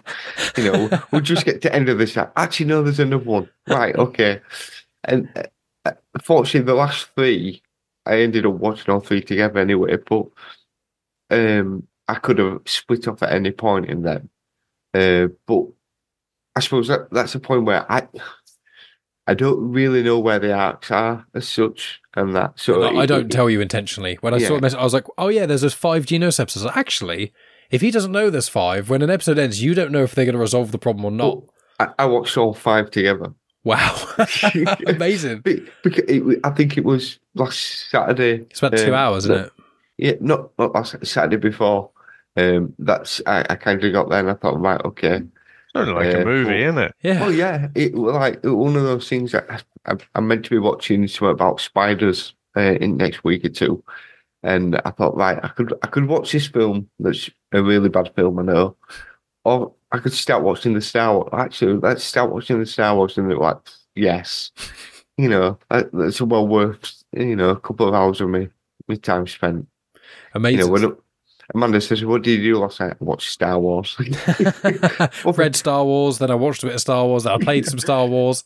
Yeah, it's amazing. yeah, no, I, I, I'm so glad that we we're getting to do this. It's, um, it's, it's opened my eyes to be able to come back and enjoy it all. There's so many things I'm excited for, but I can't even hint at them because it will ruin dramatic tension. So there's just good things I'm, to come. I'm just, I'm actually trying to be careful because I keep, I'm, I'm, I'm a fiddler, so I'm like scrolling with my mouse, like I keep seeing the um, the next the Mandalore plot keep popping up. And I'm trying not to read it as it keeps coming up on the screen. The only teaser I'll give for that one is, uh, is any listeners who may be unfamiliar, is it introduces a character called the Duchess, and she's very very interesting for a lot of different reasons that I think that will surprise people if they they aren't already aware of her existence. So, uh, and there's some long term effects as well of her character. So, which we'll be able to delve into a little bit, uh, a little bit. But this has been Clone Wars Conversation, so we'll do our little plugs now. Um, so, Dave, do you want to kick us off with uh, some of the stuff you've got going on? This will probably drop.